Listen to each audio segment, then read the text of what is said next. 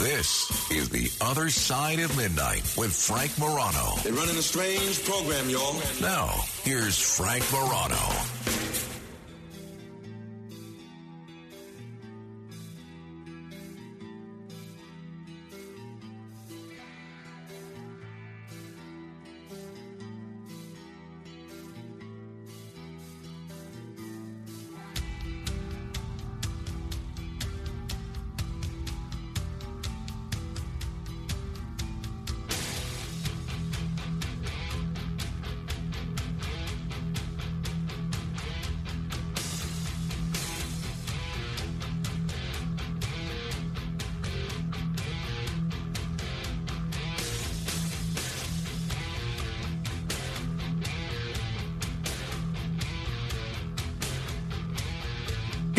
Mr. and Mrs. America, and all the ships at sea. Let's go to press. The big story is the fact that Americans are not living as long as they should.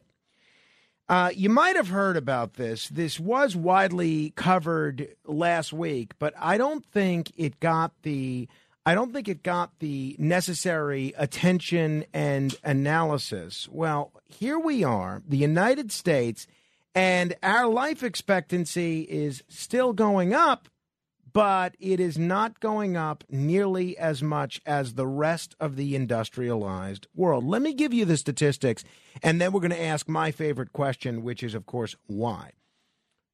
In the United, the United States once had one of the most prolonged life expectancy rates of all countries on earth. If you think about it, it makes sense. We're a relatively wealthy country.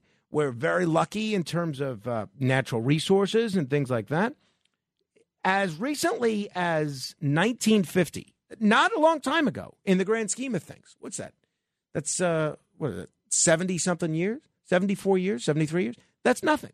In, in historical terms, that's nothing. In 1950, we were ranked 13th in the world in terms of life expectancy.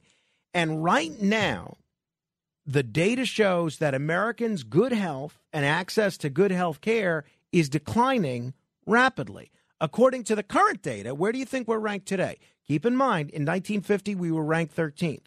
According to the current data, we are ranked 53rd place among the 200 nations they counted. We're not even in the top 25%. We have fallen 40 spots since 1950. We are below South Korea. We are below Slovenia. We are uh, uh, we are below Guadeloupe. I have to be honest. I have heard of Guadeloupe. I can't say I've never heard of it. But if you were to have asked me after on a night that I haven't gotten a lot of sleep and said, "Hey, quick, gun to your head, is Guadeloupe a country or a city?" I don't know that I could give you the right answer. In a public statement uh, regarding this new UK based report on life expectancy, Dr. Jonathan Filippon, who's a lecturer at uh, Queen Mary University of London on the politics of health systems, said that both the UK and the US have been lagging behind other high income countries. Here's a quote We do need to look at the predominant ideologies running at both nation states, explaining that the liberal approach ushered in by Prime Minister Margaret Thatcher and President Ronald Reagan had disastrous consequences to their population's levels of equality.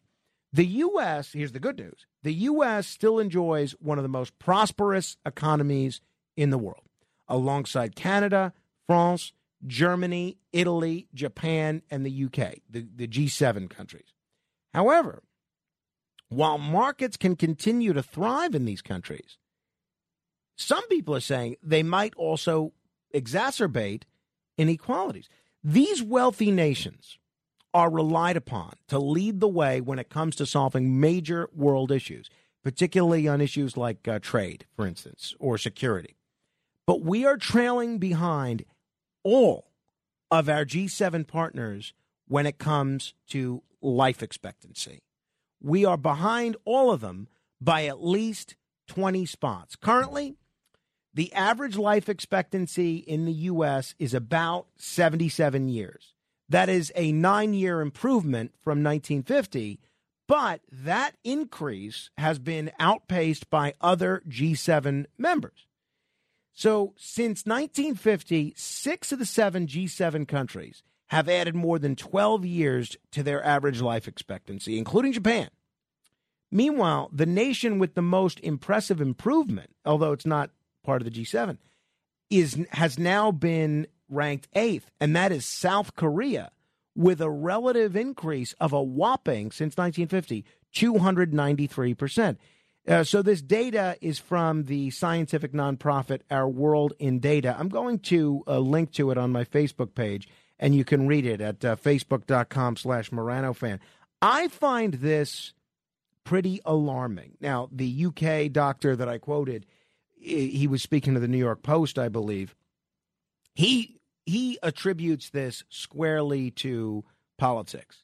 I wonder if there's more to it than that, though because one of the things that's so frustrating is in spite of the direction that our life expectancy is going in as a country, we are spending more on health care than a dozen other of the wealthiest countries. So, how can that be? This reminds me of the conversation that we had a year ago of how can we be in a situation where it costs a fortune to live there? No one can afford to live there, but crime is still out of control. Usually you should have one or the other. I, but again, we're in the worst of times and the worst of times. We are paying a fortune for health care, and yet we're dying way too young. And I'm curious as to why you think that's the case. Is this a function of uh, the quality of America's healthcare system? It is. Is it a function that too many people are on drugs, dying of drug overdoses? Is this uh, does this have something to do with COVID? Does this something have something to do with the American diet? Does this have something to do with uh, Americans not taking adequate time off, or is there something else at play here? 800 848 9222. What do you think the story is? 800 848 9222. The U.S. is also the only high income country that uh, doesn't provide uh, some sort of free health care. That's according to a nonpartisan think tank, the Commonwealth Fund. The top 15 countries for life expectancy number one, Monaco. Monaco. You know what the life expectancy in Monaco is? 85.9 years. Number two, not far behind that, Hong Kong. 85 and a half. Macau, Japan, Australia, Switzerland, Malta, South Korea, Liechtenstein, Norway, Sweden, Spain, Italy, Singapore, and then Canada. So I'm curious why you think this is the case and what can be done about it. We have an action packed show for you. Let me tell you what's coming up. First of all, we're going to go through your mail uh, next hour. So if you want to email me and get your letter read on the air, you can do so at uh, frank.morano at uh, WABCRadio.com. That's frank.morano at WABCRadio.com. Coming up in about uh, 10 minutes, we're going to talk with Dom Crispino, who's been a guest on this show before, who's a great guy. He was an attorney and then he became a felon, actually served time, two separate instances in state prison. And uh, we're going to get into this Trump indictment. He knows what it's like to be indicted as a, a former you know, as a convicted felon himself, he also knows what it's like to be in a courtroom because he was a very well-regarded attorney. He's looked at this uh, this Trump case six ways from Sunday, and uh, obviously we're going to know more in a few hours once the uh, charges are officially unsealed. So we're going to get into that in a big way. But in the meantime, I want you to answer my question: Why are Americans dying so young? U.S. life expectancy is in free fall as the young and to some extent the poor are bearing the brunt of kind of where we are. 800 848 9222. That's 800 848 9222. It seems like we're spending a lot of money on health care, but we're not getting that bang for our buck. I have no problem spending more money on, on health care. We just spent, I just got a note from my wife, who's unfortunately awake right now because my son uh, was up for two hours until minutes ago. But we just spent $250 on cat medication, right? And wrong medication. But that's neither here nor there. So I don't mind spending money for health care. But don't you think that we should get some results for that? So the trends are moving in the opposite direction. Spending is going up, life expectancy, at least as in comparison to the rest of the world, is going down. So American life expectancy compares extremely unfavorably with the rest of the industrialized world. What do we do about it? Americans are dying earlier than the English. We're dying earlier than the French. And we're spending a whole lot more money to get there. Obviously, I'm sure COVID did play a role. Uh, COVID hit life expectancy across the world, but the U.S. stands alone in having lost an extra year to non COVID causes, including opioids, including violence. And uh, this is very troublesome, very troublesome. And I don't know, you know, everybody that's talking about running for president now or running, I think they should make this a big issue.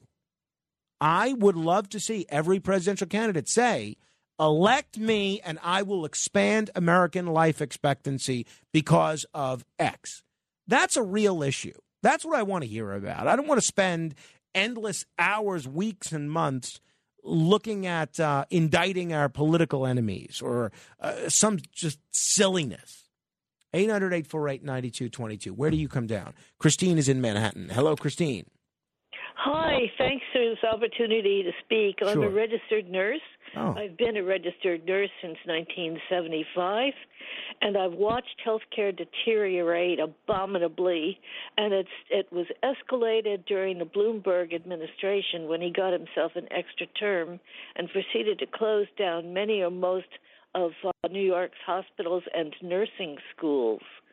Right, but them, understand, Christine, and I'll let you make your comment unabridged, but just so everybody listening understands, this is not just a New York problem. This is the whole country. can I speak or not? Go ahead, Christine. Okay, I live in. New York, and I also look around the country and I see what's going on. Talk about the country. We got Zeke Emanuel. This is the father of uh, Sarah Palin's death panels. He gets appointed by Obama. They cut $750 billion out of Medicare. They install the death panels, which was Ezekiel Zeke Emanuel's personally selected experts to cut Medicare further.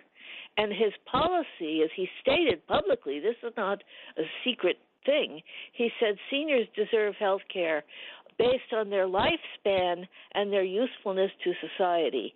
This guy is a Malthusian Nazi.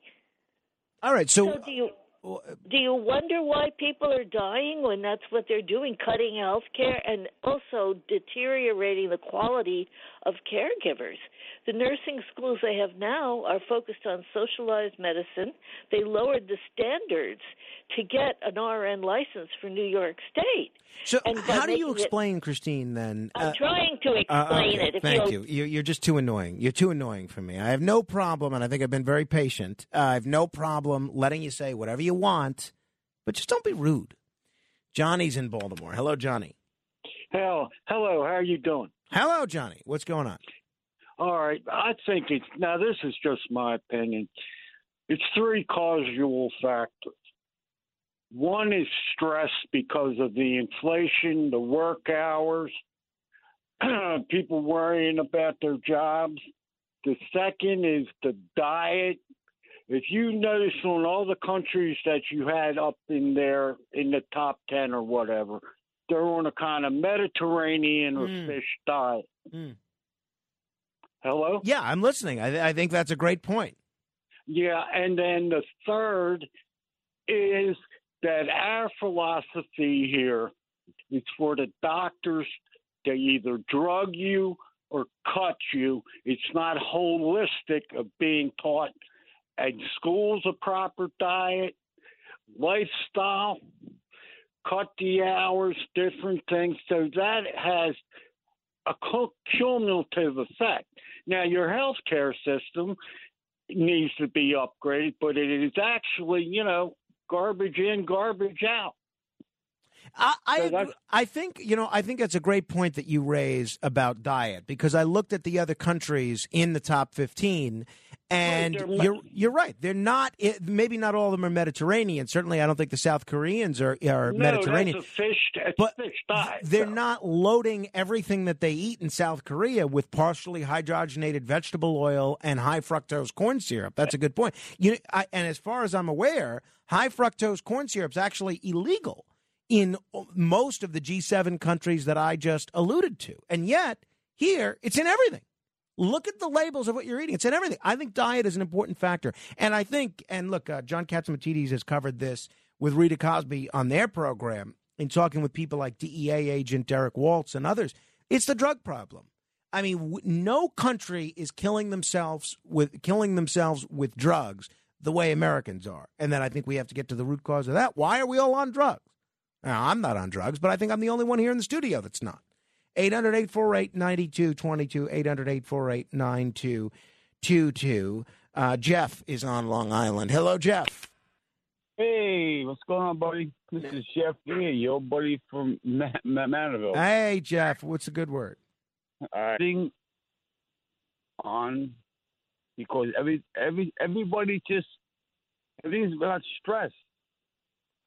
Jeff, I think it's a great point. I, I don't know that I would go so far as to say it's 99.9% of the problem, but I think it's significant. So, what can we do as a country, whether uh, on an individual basis, as uh, as policymakers, as a governmental in, as governmental institutions, healthcare providers, doctors, whomever, parents? What can we do as a nation to de-stress if you believe that's the fundamental problem? It, it just because I mean I, I look at myself. I'm 60, 62 years old, right? I have a mortgage that's through the mortgage, you know, mortgages, and you have to, um, what do you call? It? You have to, you gotta, um, every, every, I have three jobs. My wife has a job, and it's just to survive. It's just crazy. So it's, and you know, you got children, and you got to do this, you got to do that. Every, every, when when I was born and raised, my mother was home, my father worked. So now my wife has to work, I have to work. It's, it, I, I, think stress is the biggest problem to to survive. You know, you know what I'm saying? Yeah, Jeff, a good point. And I think your point about the economic health of the country being linked to our physical health is a fine one. Scott is in Brooklyn. Hello, Scott. Yeah. Uh, I was saying, I think one of the causes is uh, we have people here from all over the world. We have Northerners living in the South, where there's tremendous, tremendously high rates of skin cancer. Uh, we have right here in Brooklyn, the people that live the longest, I think, are the Russians. They exercise a lot. They walk. They ride bicycles and they seek medical care. The medical care is out there. There are people that refuse to take a pill for high blood pressure. There are people. It's it's there. You could walk into any clinic. You can get your pills, and we have so many different nationalities in a in a small area. It's almost like the Lower East Side in the nineteen in the early nineteen hundreds tremendously high infant mortality rate. Uh, men killed uh, just by going on the subway. People refusing to take pills, refusing to go to doctors. Doctors write prescriptions every day for young men who have high blood pressure, and they won't take it because they're because they think they're going to become impotent from it. So I think that's one of the reasons. Is that true? Do you really get impotent from the high Oh, blood pressure? Absolutely. I, I didn't know think that. the health care is out there. I really believe Why- it's out there. And so, uh, if but people refuse to to go. People don't want to wait online in the clinic. They don't want to take their pills. They, for one reason or another, oh, I'll take it tomorrow. So- oh, I'll stop. I'll stop. I'll stop my diet tomorrow. Scott- I'll stop smoking tomorrow. Scott, well, first of all, smoking actually is significantly less than what it was in 1950. So we actually have made a lot of progress on the stop smoking front. Uh, not doing so well in terms of opioid use and drinking alcohol, which are certainly contributors to all these lifestyle How diseases. about the, how about the other drugs? well, yeah, How about uh, all the other drugs? yeah, the, the uh, uh, opioids are really the driver of overdose deaths, though. Um, on the on the subway front, in terms of getting killed in the subway, you, that we did have 29 people injured in the subway last year, but no one died in the subway. So I don't think that's a driver. I, I think I don't think it's the the biggest cause. well, well, no, I mean But- it's it's not a cause because no I, one I died. still I still feel it's people refuse to seek medical. Well, so care. Scott, let me ask you, this question. the- Scott, Yeah, uh, sure. let me ask you: Why are men specifically? It sounds like you're taking issue, but but maybe all Americans. Why are Americans uniquely negligent about their healthcare maintenance, whereas an Italian, a Spaniard, an Englishman, a South Korean isn't? Why does the South Korean man take his blood pressure medication, but not the American? It's not the, that I don't know. Maybe they, they they I think they put more faith in the doctor. We I don't. see. I see. So there's this inbred cynicism that could be uniquely about American. the medical profession, about the medical profession itself. Interesting. Interesting, Scott. Thank you. 800 848 9222. 800 848 9222. Uh, David is in the Boogie Down Bronx. Hello, David. Hey, Frank. Um, all right, this issue is multifaceted. Um, your callers have mentioned a lot of the main things, but let me just say this. If you look at the countries with the higher life expectancies than us, they have national health care, they have uh, paid vacation, they have sub- subsidized child care. People uh, pay a lot less for their medications, and they don't have the horrible American diet all of these things contribute to these numbers, and we're not going to fix any of them because Americans are resistant to government involvement in their lives. Eh, Just what this last caller was saying about people not getting medical, uh, not wanting to see the doctor or get meds. Why don't they see the doctor? Because they don't have medical coverage or it's expensive. I didn't see. I didn't know I was diabetic for 20 years because even though I worked, I didn't have health insurance. And to me, going to the doctor was a luxury. Okay? If I had had my diabetes diagnosed 20 years earlier, I probably wouldn't be blind right now or have kidney disease or have had my foot amputated. So these type of issues affect our lifespan. I'm 51. I'm not going to live to be 80 years old. I know that already. You know, people don't understand that diabetes in- greatly increases your chances of heart attack, stroke, cancer. It's a long list of illnesses, and 30 million Americans have diabetes. You know, Da- that's one of the drivers of this. David, Yeah, uh, I, I, I see. I think you all the points you raise are uh, very apt and, and right on the money. What would you do about it? Let's say we made you dictator for a day, and you can do one thing or a hundred things uh, to turn. You, this is your one job. You're tasked with turning around American life expectancy. What do you do? you become a lot like Denmark. And I know people hate the word socialism, but Denmark is a capitalist country, but they use a socialized system where they take care of their people. Education is free, college education is free, the, the child care is free. All that stuff is either, either free or heavily subsidized.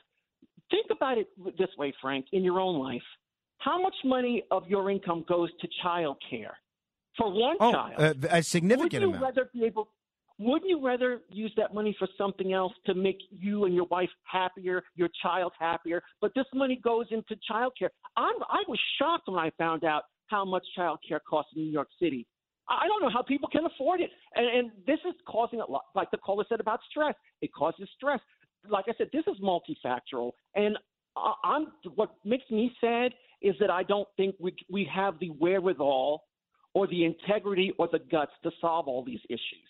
And that's the sad part. David, uh, Thank thank, you. I want to try and we got Dom Crispino, uh, ex attorney and ex felon, waiting in the wings. But I want to try and get in at least a couple more phone calls on this subject. And again, those of you that we don't get to, we'll get to you after the interview. We only have one guest today, so there's plenty of opportunity for us to chat. Um, I think this is so important. And look, I, I view this show as primarily an entertainment show, but I try to tackle one or two big issues per show that are really significant and that I hope people think about. And this is the one that I hope people think about because we're spending a lot of money in order to die faster than the rest of the world. And something just doesn't add up about that. And we need to fix it. 800 848 9222. Patrice in Brooklyn has been waiting patiently. Hello, Patrice. Oh, Frank, thanks a lot and happy holidays. Likewise. Uh, I, think um, I think uh, Christians, Jews, and Muslims are having their holidays all this this month and for the next 30 days. But happy holidays. Uh, to answer your question, I think um, because of uh, undisciplined freedom or being undisciplined, uh, I remember um, uh, Frankie. I went to Howard University. Uh, our vice president of the United States, she also went to Howard University's law school, I think.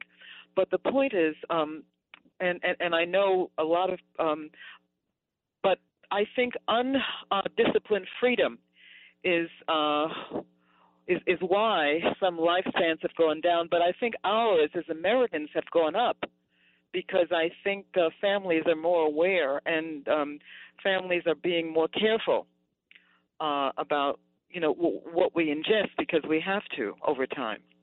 Uh, Patrice, thank you. I want to get in at least one more call here, and then uh, we'll get to Dom Crispino. And the, those of you that are holding, we'll get to you if you want to hold. Linda is on Long Island. Hello, Linda.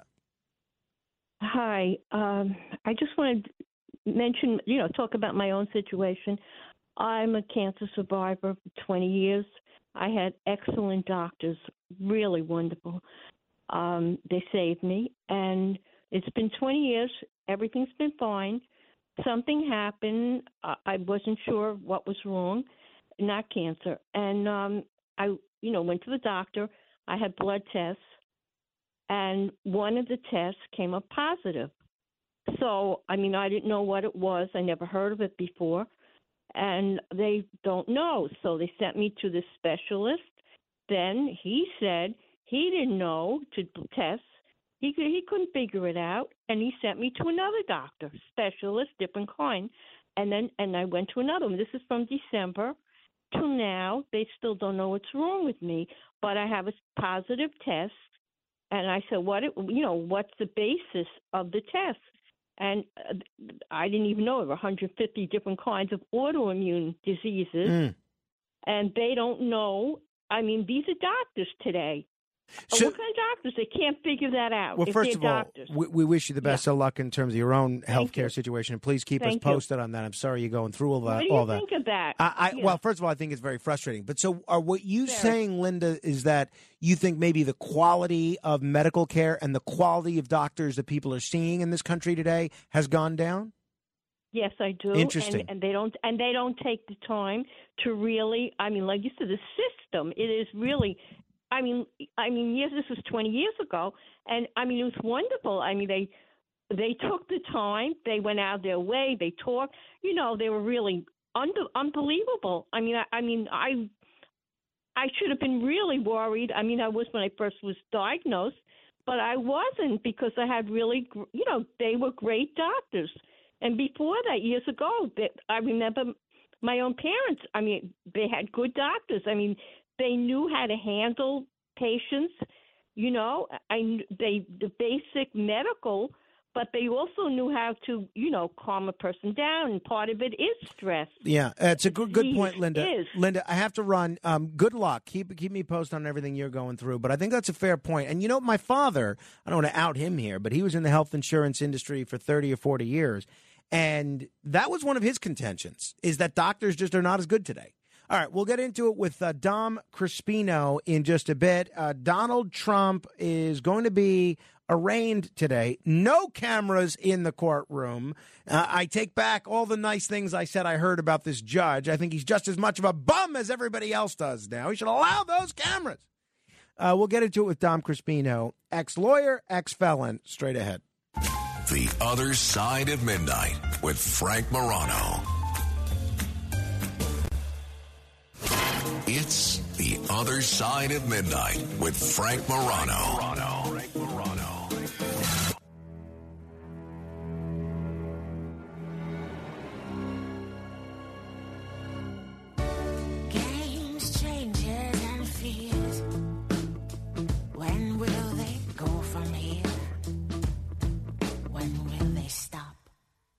I believe that fate has brought us here should be together, babe. But we're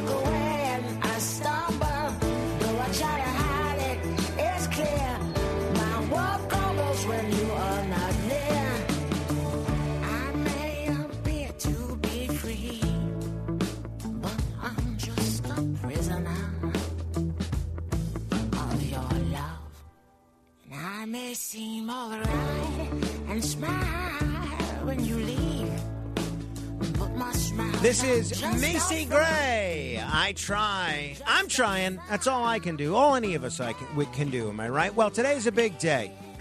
Uh, Donald Trump has become the first former president in the history of the United States of America to be criminally indicted. We'll know more in a little while about what the exact nature of the charges is, but this grand jury has been leaking like a sieve, and it's being reported that uh, there that he's going to be charged with 34 felony counts. Now, uh, here to break this down for us, we have a fascinating individual that knows what every aspect of the courtroom is like and every aspect of a jail cell is like.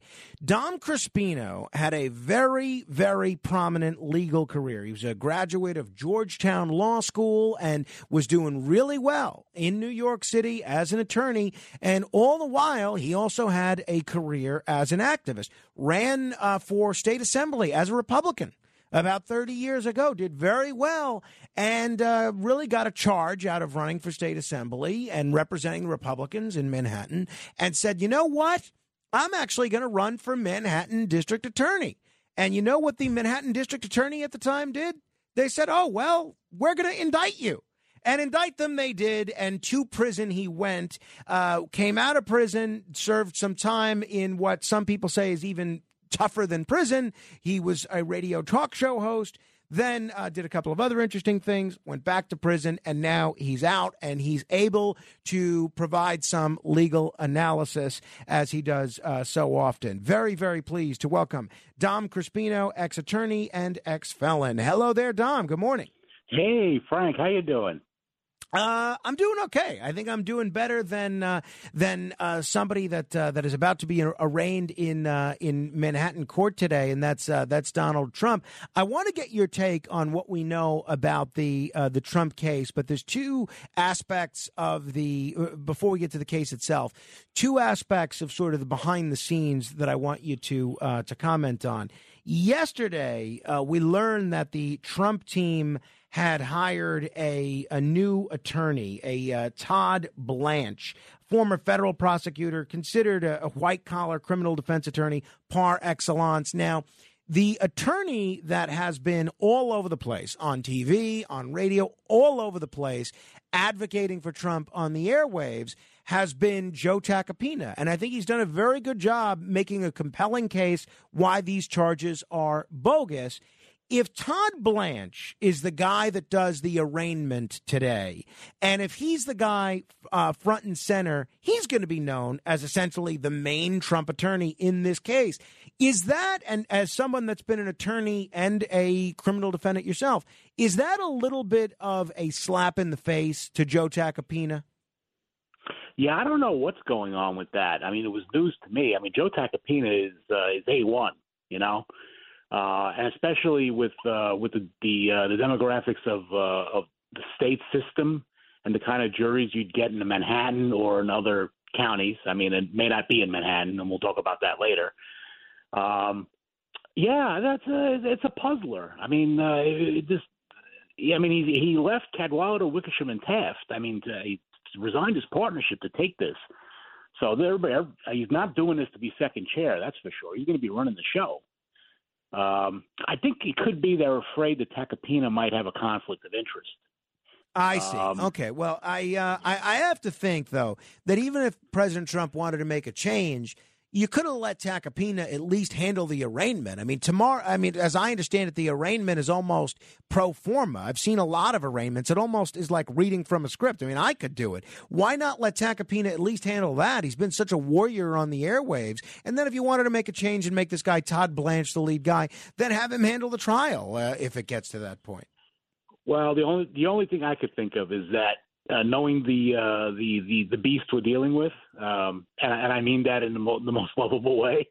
Um, uh, Donald Trump is kind of impulsive, and I, I think he probably feels, hey, if I'm going to hire the guy, he should be in from day one. Mm, mm, well, That's the well- only thought I have, because otherwise I can't I can't make sense of that. We'll we'll see uh, where where it goes. Now, uh, the judge in this case, it was up to him and his discretion whether he was going to allow uh, video cameras in the courtroom today for the arraignment. He has decided not to. Uh, I'm hoping he'll have a, a change of heart for the uh, for the the trial itself. But if it goes to trial, we'll see. But um, I, what what's your view on the issue of cameras in the courtroom, Dom? Oh, we need them. We need them.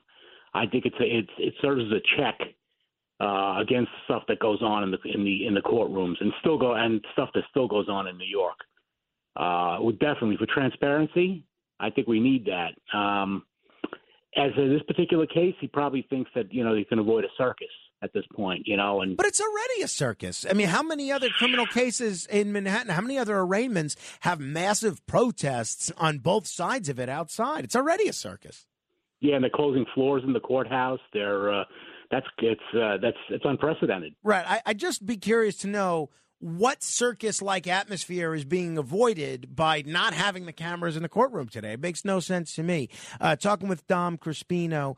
All right. Um, let's talk about the charges. Obviously, we'll know more a little bit later today when these charges are officially unsealed. But based on what's being reported, uh, Dom, uh, what are what's your take on uh, what we're looking at here? All right. Well, it seems to be a, fa- a fairly cut and dried uh, uh, falsifying business records case. Now, the, the thing is, there's, there, everybody's making a big deal about there being 30 counts. I mean, that's what they do in Manhattan. They'll each each check will be a count, yeah, and and and there'll be different versions of it. They'll charge a misdemeanor and a felony at the same time for the same thing. So you have to really break that down. I mean, for example, uh, one of my three indictments in Manhattan in the late '90s had 84 counts, but it was a tra- it was it was a business transaction that that had maybe like 10 people, 12 people in it. I see. It's just that they'll, they'll charge you for the larceny, they'll charge you for the criminal possession of the of stolen property, which is the money from the larceny. They'll charge you for the instrument you filed in order to get the larceny and the stolen property. You know, it's like it's like you know, it, it's just like multiplication. It's like rabbits. You know. So, uh, one of the things that I was curious about, and I raised this with our legal panel on on Friday, and people had varying views, is how they get around this statute of limitations issue. If the checks were written uh, back in 2017, how do they get around the five year felony statute of limitations on this? Well, yes, and also the two-year uh, statute of limitations on the misdemeanors. Um, well, they're- hanging their hat on a provision of the law that when a defendant leaves the jurisdiction, the statute's told, uh, and by told means it's suspended for that time. Um, it's not entirely clear. Anybody giving an opinion on this? We really are in uncharted territory here. There are some cases, but those are usually cases where a defendant has absented himself and gone on the run. Uh, it's not a case where we knew where the defendant was all the time or still had a residence in the state, even if he wasn't a resident of New York State. See, Trump declared he was a Florida resident at a certain point. So they're hanging their hat on that. I don't know if that really works. The problem is for Donald Trump, if that's the only thing he has going for him, is the judge will rule against him. Uh, wait, meaning if the statute of limitations is the only thing he has going for him, the judge would rule, rule Right. against him? Right. Well- He's got a lot more than that, but I'm just saying if that's the only thing he had, the judge will rule against him and let the appellate court I sort see. it out if he's convicted. I see. Uh, based, Judge Merchan is not making law on this. Now, uh, Judge Merchan, uh, based on what I've heard from lawyers that have appeared before him and other criminal court judges in Manhattan, seems to have a, a pretty a, a pretty good reputation uh, in terms of calling balls and strikes. Not really considered uh, an avowed partisan uh, one way or another. I- What do you think the judge will do? I'm sure that there will be a motion to dismiss, uh, not only in the statute of limitations issue, but on a bunch of other issues. How do you think the judge rules on that? No, he'll he's going to deny those motions. I already know. Even if, I mean, I've heard I've heard the arguments that Joe Tacopina made, other attorneys have made. I've read a bunch of articles from even some scholars. Um, I know this statute very well because I was charged under this statute, and I read every case. Wh- which statute, I was away. Which statute? The, the uh, fal- falsifying business records. Mhm. The the first degree, which is the felony, uh, and second degree, which is the misdemeanor. And the upgrade between the misdemeanor, well, the the, the basic thing is you're you're either entering uh, entering records, altering records, or making records with an intent to defraud. That's the misdemeanor, and it graduates to a felony if you also are doing in furtherance of a of another crime or to conceal another crime. So it's two parts. So everybody's making a big deal about this intent to defraud. The intent to defraud in the case law in New York is so broadly construed that uh, there's only like two cases where it's gone the other way, and arguably those cases were really like unique, um, and they don't seem to be the kind of situation that Trump is in. So um, I can't see that the uh, the base offense, the misdemeanor, getting thrown out. You know, aside from statute of limitation. Um, and then there's the part of concealing and furtherance of another, concealing or furthering another crime. That's the thing where they're talking about the campaign finance stuff. And it's an open question as to whether or not using a federal act, a federal crime, uh, fits the statute. Arguably, it does. I don't think Merchan will make new law on that. He would leave it to the appellate division to deal that with that. So I think the chances of this case being tossed out, if they aren't zero, they're very close to zero. Interesting. Okay. Um, all right. You alluded to the change of venue possibility. Alan Dershowitz and others, mostly Trump supporters, uh, have claimed that, uh, not that Dershowitz is a Trump supporter, but most of the people that have said that the venue should be changed out of Manhattan because uh, Trump got only 12% of the vote there.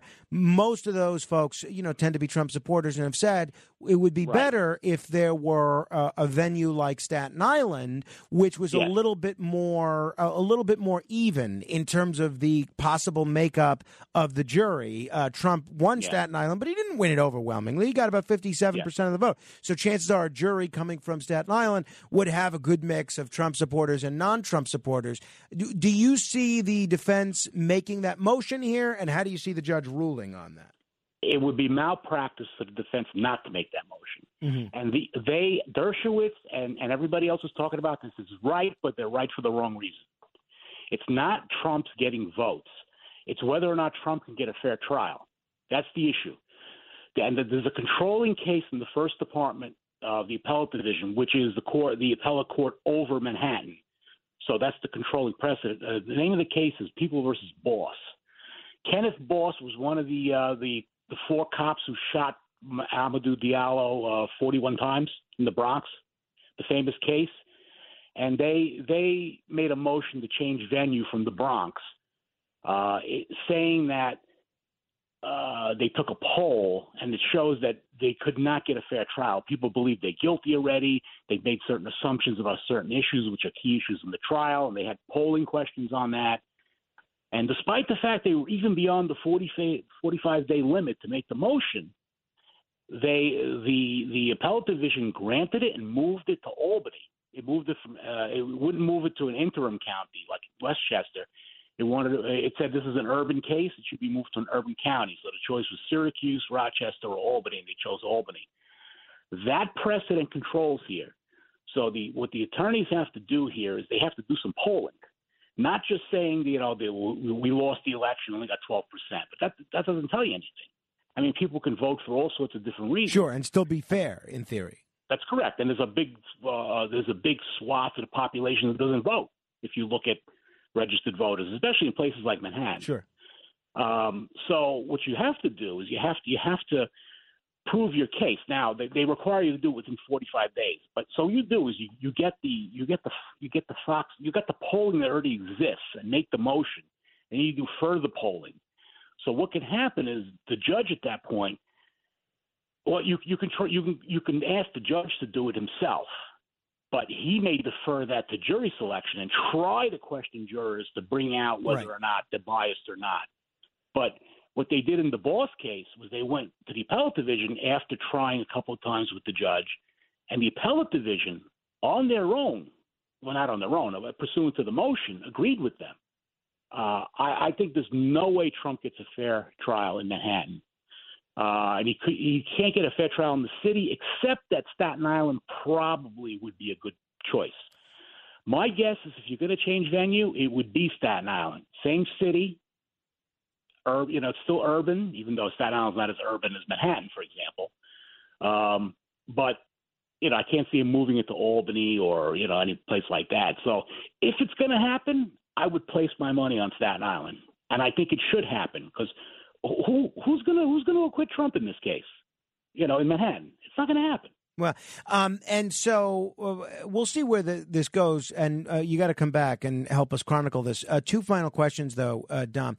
One, we know that there are uh, three or four other potential criminal investigations here: the documents case, the Georgia case, something maybe related to January sixth.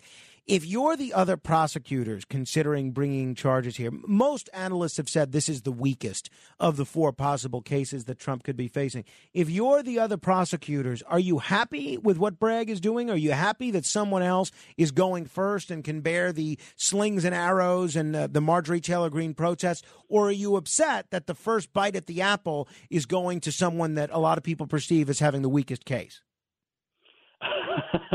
hey, that cuts two ways, and you just laid out exactly how it cuts. If you look at it, I mean, if I'm if I'm the uh, the, the special counsel looking at the documents case, uh, or at the uh, what's going on with the uh, the alleged insurrection of January sixth, I mean, I'm sure he would have loved to have been first. But you're right. I mean, Bragg, Bragg's case, you know, they they call it the weakest, but you know, I got to tell you, uh, I, I I had some cases of my own. I thought that I could win, and you just don't know. You don't know what happens when you put it in front of like twelve strangers, um, uh, especially in Manhattan. So I mean, they they they, they could get the conviction, but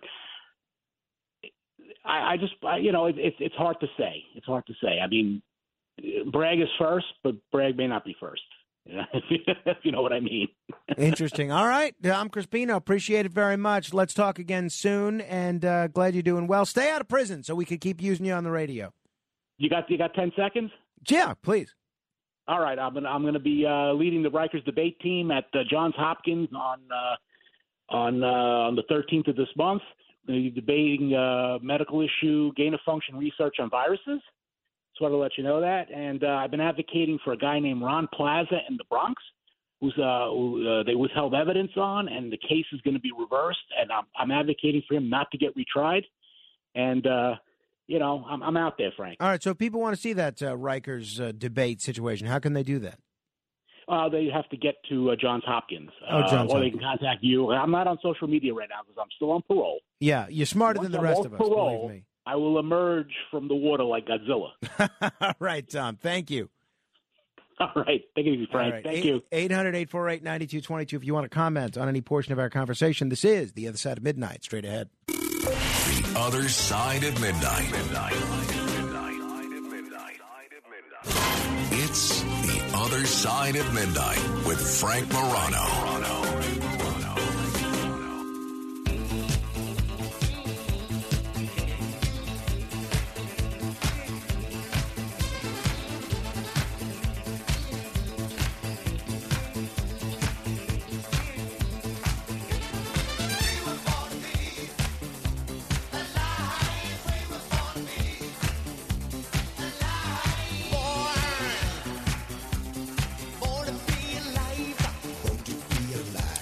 This is The Other Side of Midnight. I'm Frank Morano on Twitter at Frank, M O R A N O. Uh, and I'm still verified.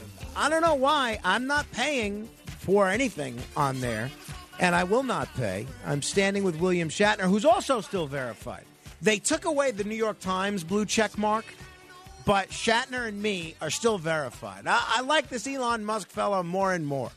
So yes, I will not pay. And let me see here. And yes, still verified. Still verified. Uh, got that blue check mark as a legacy blue checker at Frank Morano. You can see for yourself. Frank M O R A N O. Uh, Frank M O R A N O. All right, 800 848 9222. We're going to go through the mail next hour. We have some other fun stuff to get to. Um, those of you that are holding, I don't want to give you 20 seconds to uh, to comment. So uh, just hang on. We'll get to you after the top of the hour. No more guests today. So we're going to have plenty of time to talk about whatever's on your mind, anything we've covered today, or uh, anything you'd like to see me do, do more of. And uh, whatever you have, whatever's on your mind, we will get to it. Meantime, you can also find me on Facebook at facebook.com slash Morano fan. That's facebook.com slash M O R A N O fan. Until next hour, in the words of the great Bob Barker, help control the pet population. Make sure you get your dog or cat spayed or neutered.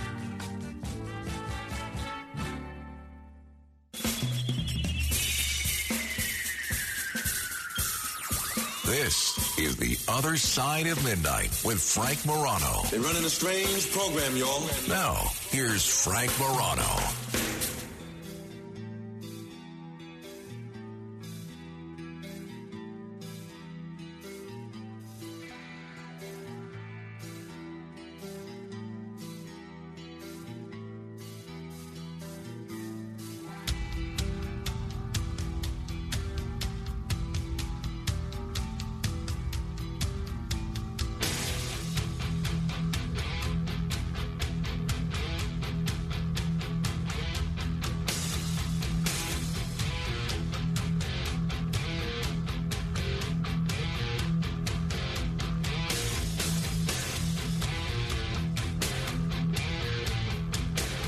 When I was watching my son on uh, Friday afternoon, I, for some reason, I got into a habit. He was eating, and he doesn't like when we feed him anymore. Right? So he doesn't like, e- even though he doesn't have the best dexterity with a fork or a spork or whatever, he prefers all the food on his tray in front of him, and then he likes it chopped up, and he wants to grab it himself. So I'll, I'll put a piece of say macaroni and cheese on a fork, and I'll and I'll offer it to him, and he turns his head away. He won't he won't take it. But then I'll put the same strand of macaroni on his tray in front of him, and I uh, will cut it up for him, and he'll grab it himself and eat it. He just wants to do it himself. He's very independent in that regard, and that's great. That's great. I mean, it's a little messy, not only for him but for everybody else around him.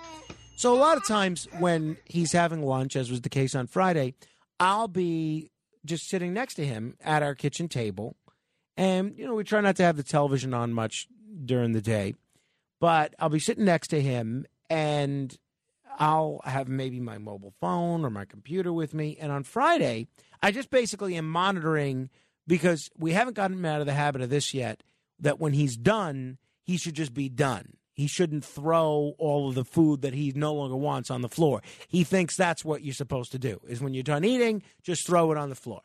And uh, I say no, and he laughs. He laughs. He thinks uh, he, he thinks it's funny. He thinks it's a game that we have to remove the tray before he starts throwing out. So basically, I'm sitting there waiting for him to stop eating and start throwing. So one of the things that I've always been fascinated by is presidential um, recordings of pre- the, the conversations that presidents have with one another. So one of the things I did on Friday is I don't know where I played some of them on the radio. I don't know what caused me to go down this rabbit hole, but I ended up, and then I continued later in the day after he went to bed. I ended up going on the YouTube and just listening to all these presidential conversations. Um, Reagan talking with Nixon, Lyndon Johnson talking uh, in, with somebody trying to sell him pants or him trying to order pants, which is one of the funniest conversations ever. Uh, John F. Kennedy talking to Dwight Eisenhower. There are all these great presidential conversations, not just the Watergate tapes either. A lot of those Nixon tapes have been made public. There's some great Johnson tapes. So I thought it might be fun. I don't know if anyone other than me is interested in this. But I thought it might be fun tomorrow to go through some of these presidential recordings. I've curated five or six of my favorites, and initially I thought maybe we'd play um, one a day and uh, and see you know and, see if people like it. But I think maybe I don't know. Maybe we should play the, the the whole you know the whole kit and caboodle of some of my favorites tomorrow. And a lot of these conversations don't necessarily portray um, the presidents in them in the best light.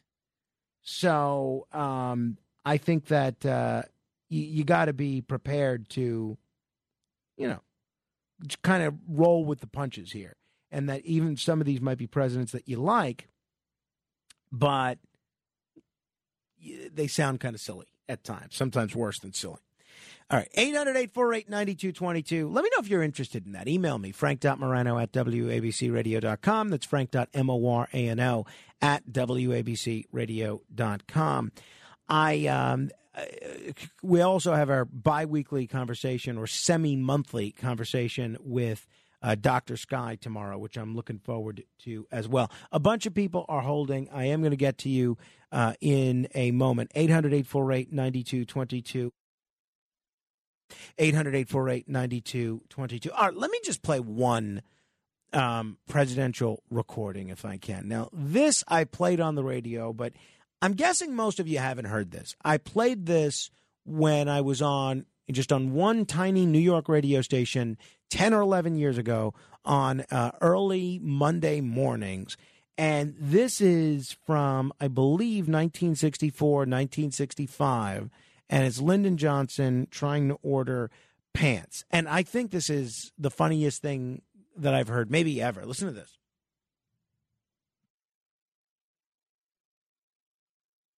Hello? Hello. Uh, Mr. Haggar? Yes, this is Joe Haggar. Uh, Joe, uh, uh, is your father the one that uh, makes uh, clothes? Yes, sir. We're all together. You all made me some real lightweight slacks uh, uh, he just made up on his own, sent to me three or four months ago. It's a kind of a light brown and a light green, rather soft green and soft brown. Now, I need about six pairs for summer wear. I need about six pairs to wear around in the evening when I come in from work.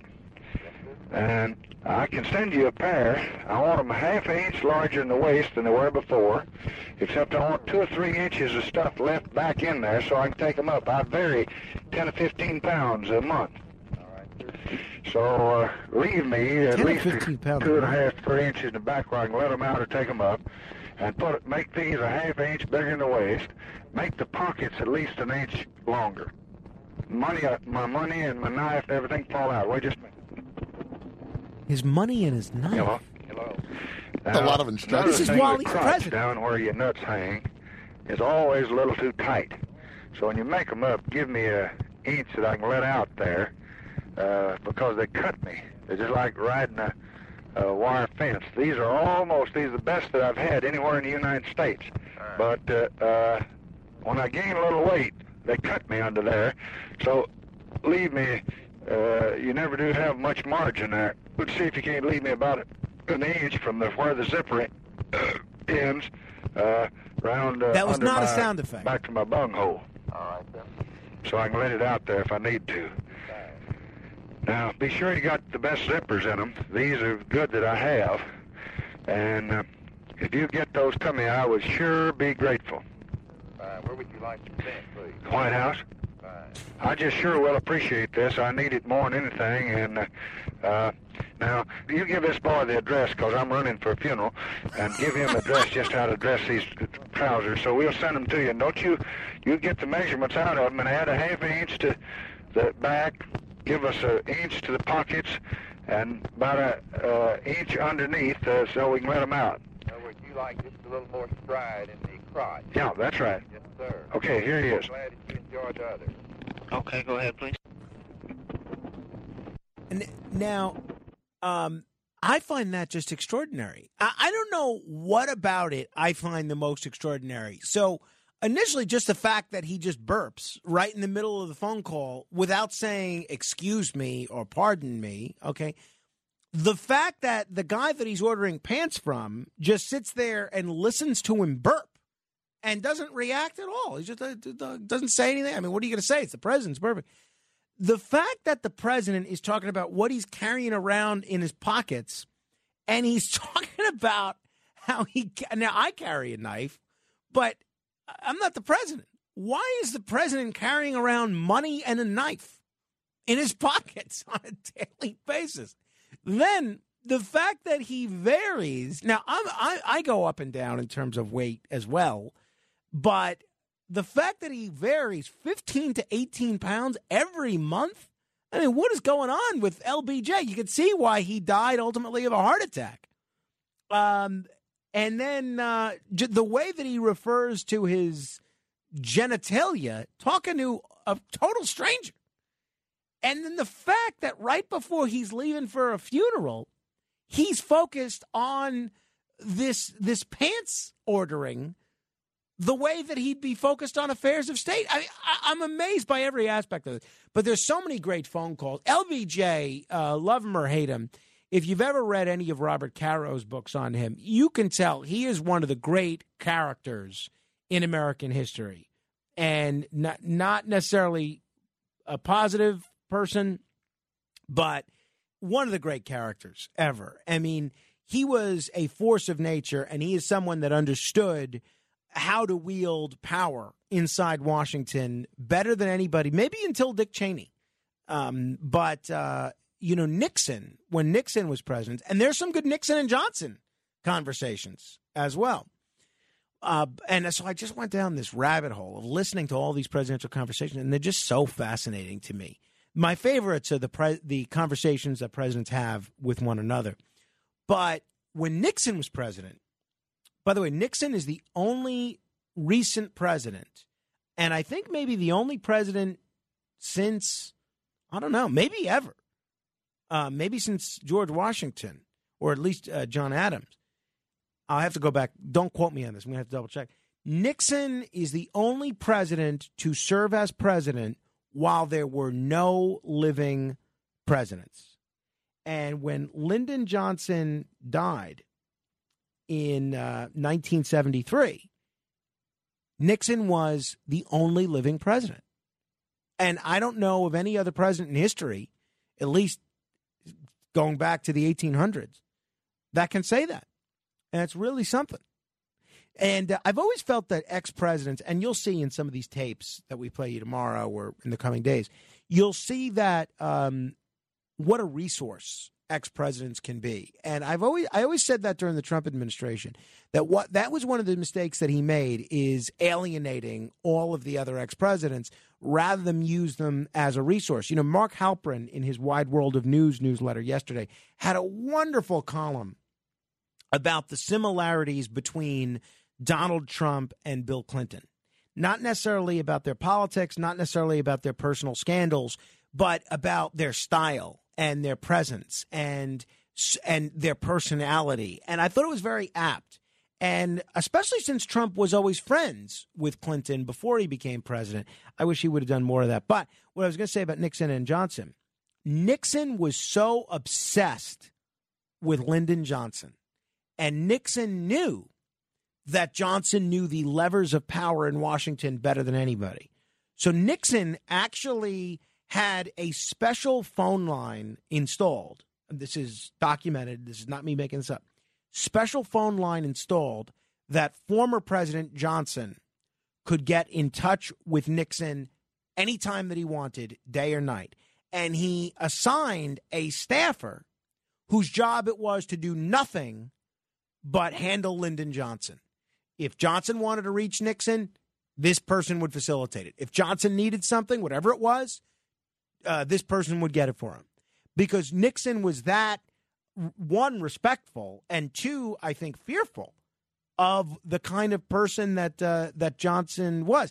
In my rabbit hole of presidential tapes, one of the ones that I found was Pat Buchanan, who obviously was a very close friend of Nixon and a former aide of Nixon's, interviewing Nixon on CNN.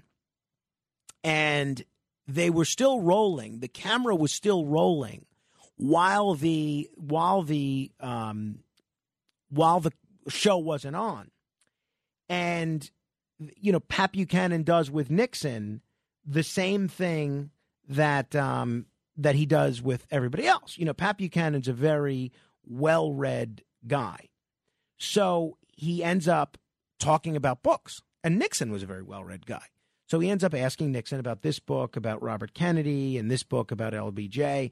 And in this interview, and I think it's from the the mid '80s, in this interview off air, J- Nixon is on tape saying uh, it makes Johnson, meaning this book, it makes Johnson. It was 1982. Looks like a blank damn animal. Of course, he was. That's what he says. And then he laughs about it. So maybe we'll play you some of those uh, tomorrow. 800 848 9222. 800 848 9222. Let me say hello to Eddie on Staten Island. Hello, Eddie. Uh, hi, Frank. Long time no speak to you. I was listening to a conversation on why Americans' health is so bad. I'm in the food industry, as you know. We spoke about that a, a while right, ago. I remember. And the main culprit is diet and inactivity. The diet comes from the processed foods that are contained throughout um, the processing. For example, um, the fructose that you mentioned is not real sugar. The colon doesn't recognize it, and it becomes a problem for the body. The other one is called maltodextrin. Everybody listening to my voice, get anything that you bought that's processed, you're going to see maltodextrin in there. Problem with maltodextrin, it affects the DNA in the body, makes it vibrate.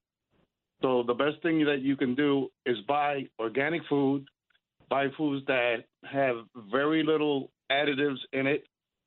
Um, when it comes to fish, don't buy farm raised fish, buy wild caught fish. Send the same for scallops and the same for shrimps. And the the important part of that is that it changes the body. Now, why am I saying this? Because I went through heart disease, lung disease, high blood pressure, and all at the time when my wife died seven years ago. Oh, boy, I'm sorry about that. Yeah, and I I made it my business to lose over a hundred pounds. Wow, good for you. Learn learn about cancer, um, how it comes to us, and it's fascinating what I've learned over the years. Do, do you know the if you if you have a zero um, pH balance in your colon of acidity and alkalinity, is very difficult for cancer to live in the body because the mitochondria or the makeup of a cancer cell is glucose or sugar. So if you exercise, oxygen, oxygenate, keep a balanced pH, most likely you'll remain healthy. And I want to clear up one thing that sweeping the country right now with the lemon water. It's a good yes, it does work, but they're not telling you how to prepare it correctly. Lemon water, you said. Right, lemon water. And remember, it's all without sugar. Sugar is the main culprit in a lot of the health issues that we have. This is the way to prepare it. And uh, everybody listen because it works. You take three lemons, you boil them for three minutes in a pot. Take them out, cut the ends off, quarter the lemons, put it in a 32 ounce glass bottle. Add fresh water, um, shake it, leave it in the refrigerator overnight. What happens? The nitric nitric oxide and the lemon peel leaches into the water. When you drink it in the morning, it gets into your your vein system, your, your veins and arteries. Why is this important? Remember, I had heart disease. My doctor here on Staten Island wanted to put stents in my heart. I told him, let me try to lose the weight and find another way. He, he agreed. I lost the weight. And then when I found the lemon water, which I heard about years ago, guess what it did? It started clearing up the grooves in the veins. Wow. You see, as as you get older, not only do you wrinkle on the outside, you wrinkle on the inside, namely your veins and arteries. And if you eat a lot of sugar, those sh- that sugar get or the glucose gets into the veins, causing the the veins and arteries to get hard. Now I had three stents they were going to put into me. I I did so much exercising, stretching, eating right, and the lemon water, which was the last thing I added, along with something that you guys advertise now, Balance of Nature. Yeah, I take on that- balance of nature. I like it. yeah. I've been on it for seven years. and what a change in my life. And I'm telling you, the lemon water does work because it fill it takes the plate, it fills in the grooves, and when the, the glucose comes through, it bypasses the sugar.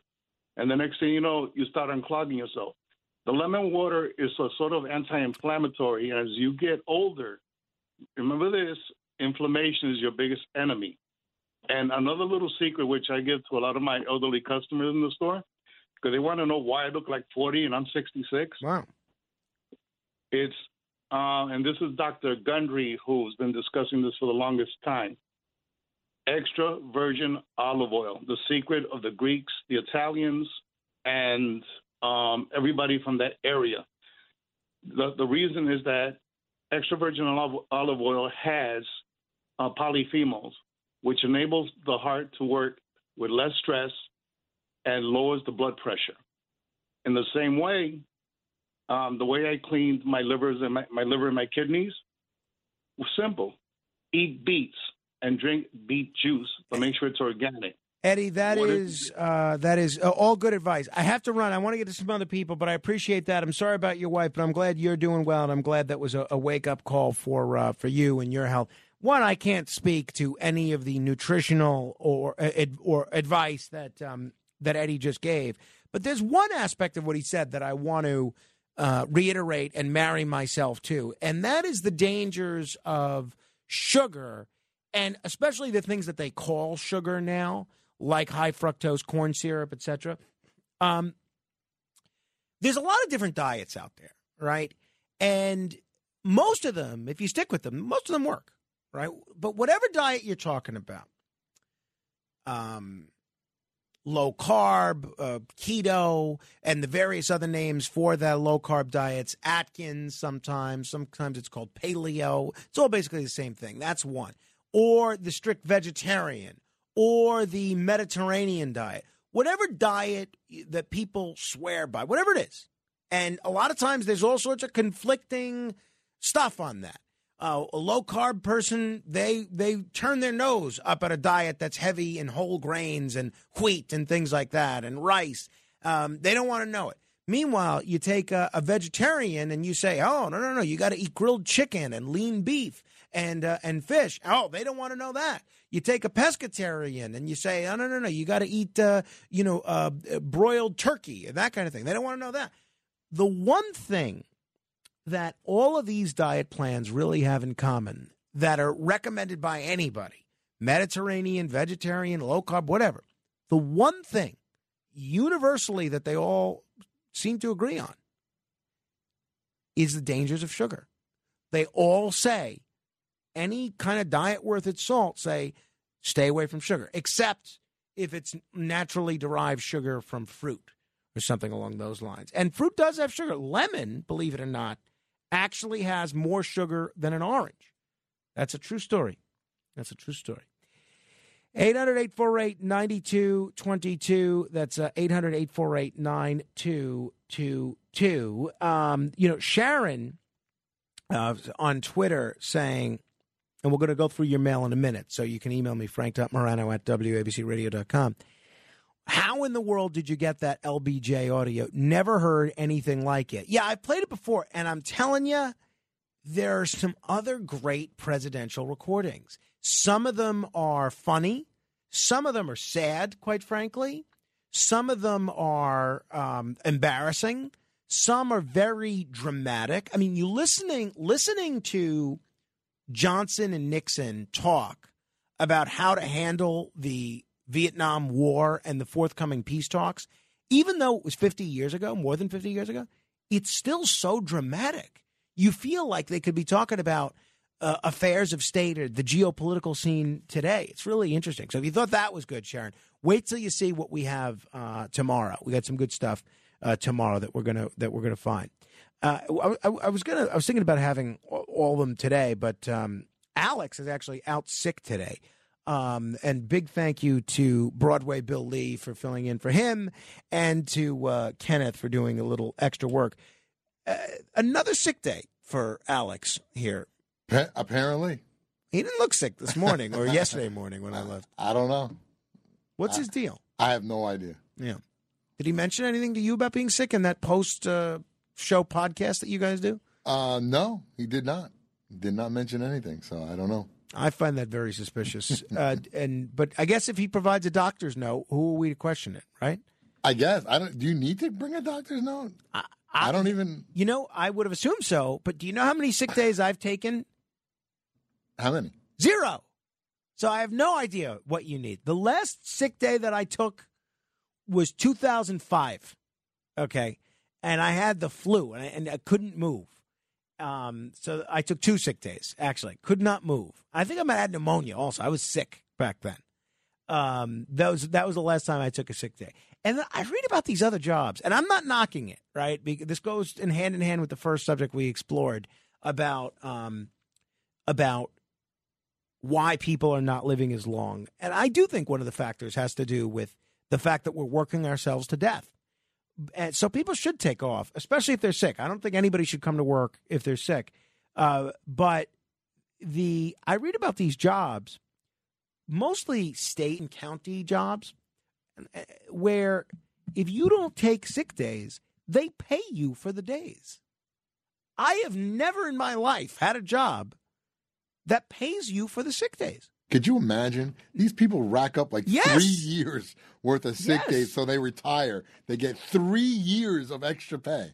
Uh, at my last job, you, I took zero sick days. At worked there for ten years. Did not take a single sick day, and I didn't get a check. I didn't get anything. I, I mean, I would I would have liked uh, I don't know a certificate or something saying thank you for not taking any sick days.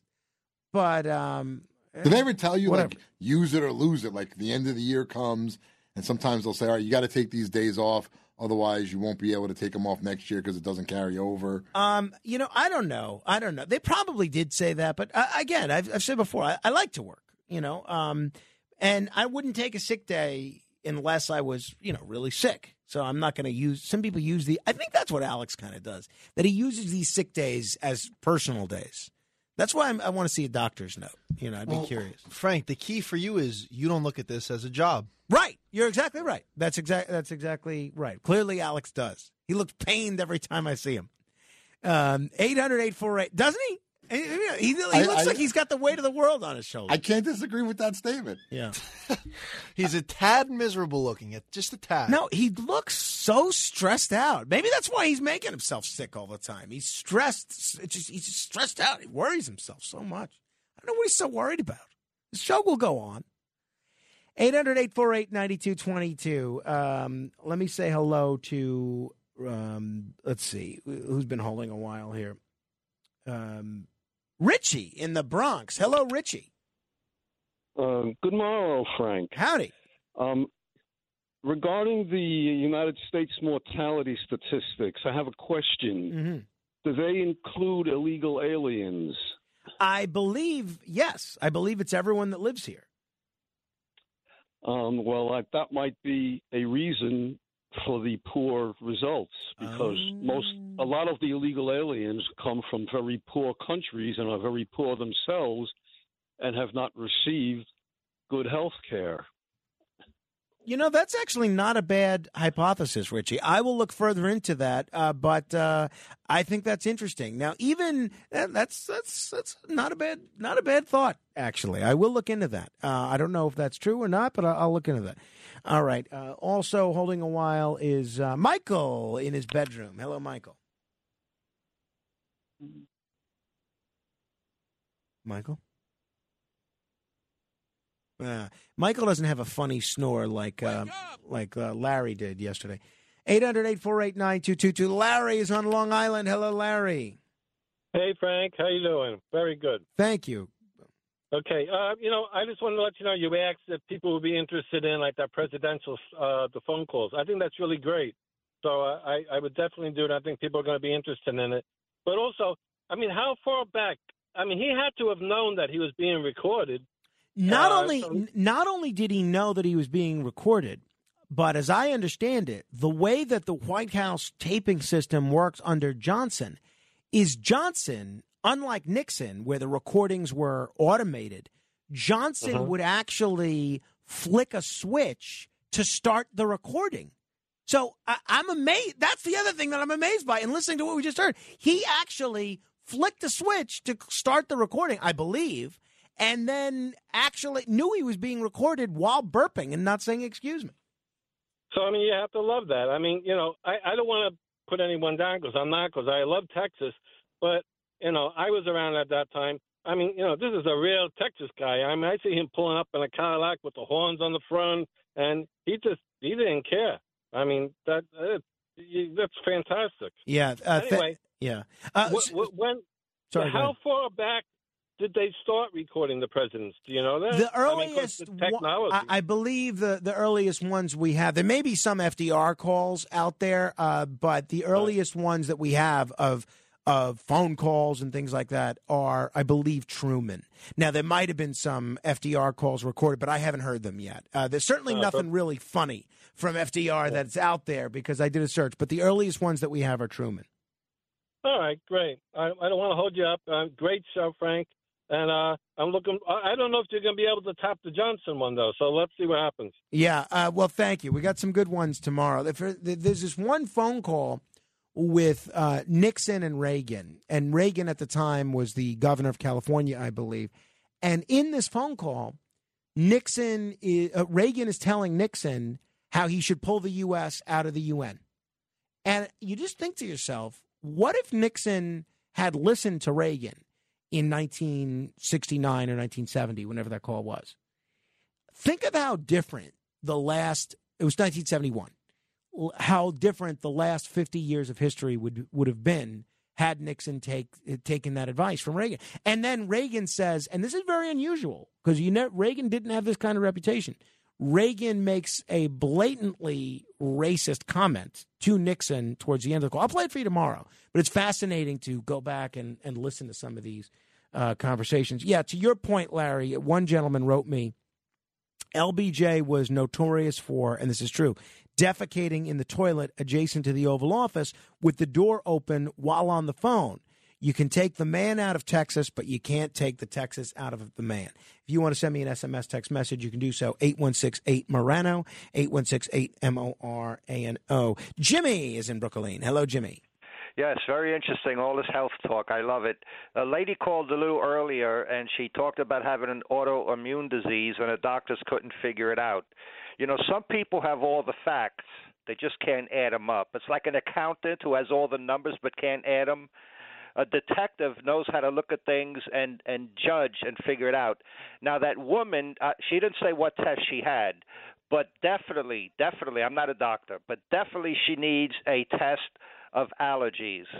Because, for instance, if you have celiac disease, your body attacks the the the the, uh, the gluten, and sometimes as it's attacking the gluten in your body. In other words, your body sees it as something that doesn't belong there. Gluten is is in malt, it's in wheat, it's part of a protein, but so I knew of a little girl who was getting her ankle. She might have been seven years old. Her ankle was getting really bad. I mean, really bad. They wanted to give, I think, heavy heavy steroids and everything. And one doctor says, "Let me check her for celiac." It turned out she was allergic to wheat. You know, she was allergic to the gluten, and they quit giving her gluten, and she healed. Interesting. So that woman could have an allergy, but there's some allergy tests that are very scientific, very super fine. That's what she needs. She may be surprised. She may be allergic to three things that's commonly in her diet, You or know- maybe dust in the air or something. It's interesting that you say that because I'm going to relate a, a story involving my wife, kind of in line with what you're describing, and maybe we'll get into that a little bit later. But Jimmy, I must say, I have been listening to your calls uh, to talk radio for uh, 30 years, and you, you always call in various shows, going back to Bob Grant uh, talking about communists and a bunch of other things.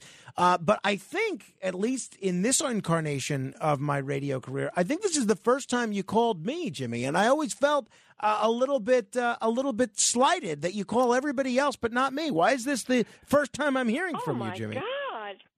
Well, I'll call more now. I thought usually this time of the night I'm not uh, able, but uh, I will call more now that I have that feel like uh, like I'm invited here. I want to give a little political thing, by the way. When I said how doctors, or like an accountant who has all the facts and can add, or a doctor could have all the symptoms, but if it's not exactly in the book, he can't use his own knowledge. This is how it is in political, national security, and threat assessment. With all the evidence, every single thing going wrong that could go wrong, most of the conservative media celebrities still don't understand that this is an organized, well thought out, well planned revolution going on. All right, Jimmy, I, I got to run. I, I wanted you to be able to mention revolution, but yeah, everybody's invited to call in. There's no no invitation necessary. 800-848-9222. You're all invited. Uh, the mail, straight ahead. The Other Side of Midnight with Frank Morano. It's The Other Side of Midnight with Frank Morano. Oh, poppin', I know, poppin', I know. One chicken ears like a lingo show. Thought I ever gonna see my oh, poppin', I know. You ever gonna see so poppin' and smoke? Oh, poppin', I know, poppin', I know. One chicken ears like a lingo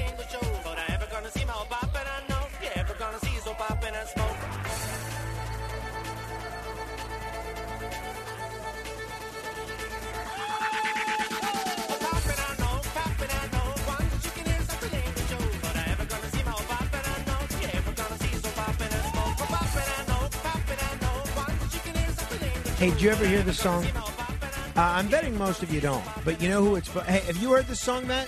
You have. So, you, you know, this song is by the Rednex. You know what song the Rednex did? They were almost considered like a one hit wonder. Uh, their song was, and you could kind of hear it in this portion of this song. Their song that they're best known for, you know if you've ever been to Yankee Stadium, was Cotton Eye Joe. This was a song they did as a follow up to that that no one listened to.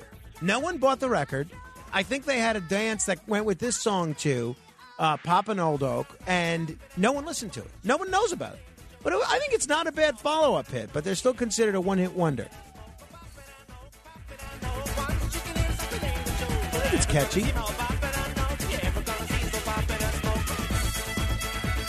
Sounds exactly like Cotton Eye Joe. It does. Maybe that's why people didn't like it. It's like um, the sequel to Kung Fu Fighting that, uh, that didn't go that well. All right. Without further ado, it is time for. Letters,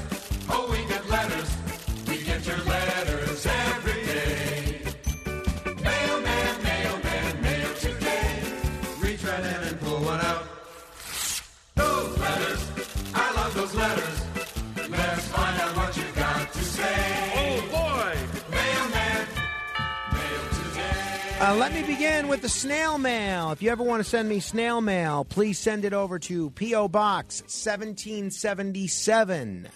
My attention, Frank Morano, New York, New York 10163. Again, that's P.O. Box 1777, New York, New York 10163. This is from Paul in Maryland, probably a great listener on WCBM. There's a bunch of cool stuff in here. We'll go over what it is, but let me uh, find the letter that seems to be, hopefully, it's a guide to what's in here. Hi, Frank. Please find enclosed several items of no particular value. well, this is exactly what I'm looking for more junk. Please find and close several items of no particular value. I thought that you might like them. There is no need to reply. Listening to your shows is my reward. Oh, that's nice. Live long and prosper. Best regards, Paul. Let's see. What did he send me here? All right. We have an envelope or with Australian stamps on it. Okay. And so we have a $2 bill, which says it's for Carmine and looks like a pretty standard $2 bill. Okay. We have a tiny little brown envelope. Let's see, let's open this up. See what's in here. See? Oh, it's a button. Ah! I love this. I am going to add this to my collection. This is a Ralph Nader Winona LaDuke campaign button. This is from the year 2000. I love this. I do have a little, not an exhaustive campaign button collection, but I have a mini button collection. I am going to throw that in there. That is really cool. Thank you. Uh, the next time I see Ralph, I'm going to tell him that, uh, show him that. And a Gore 2000. Uh, I don't like that one as much, but uh, I'll add it to my collection anyway.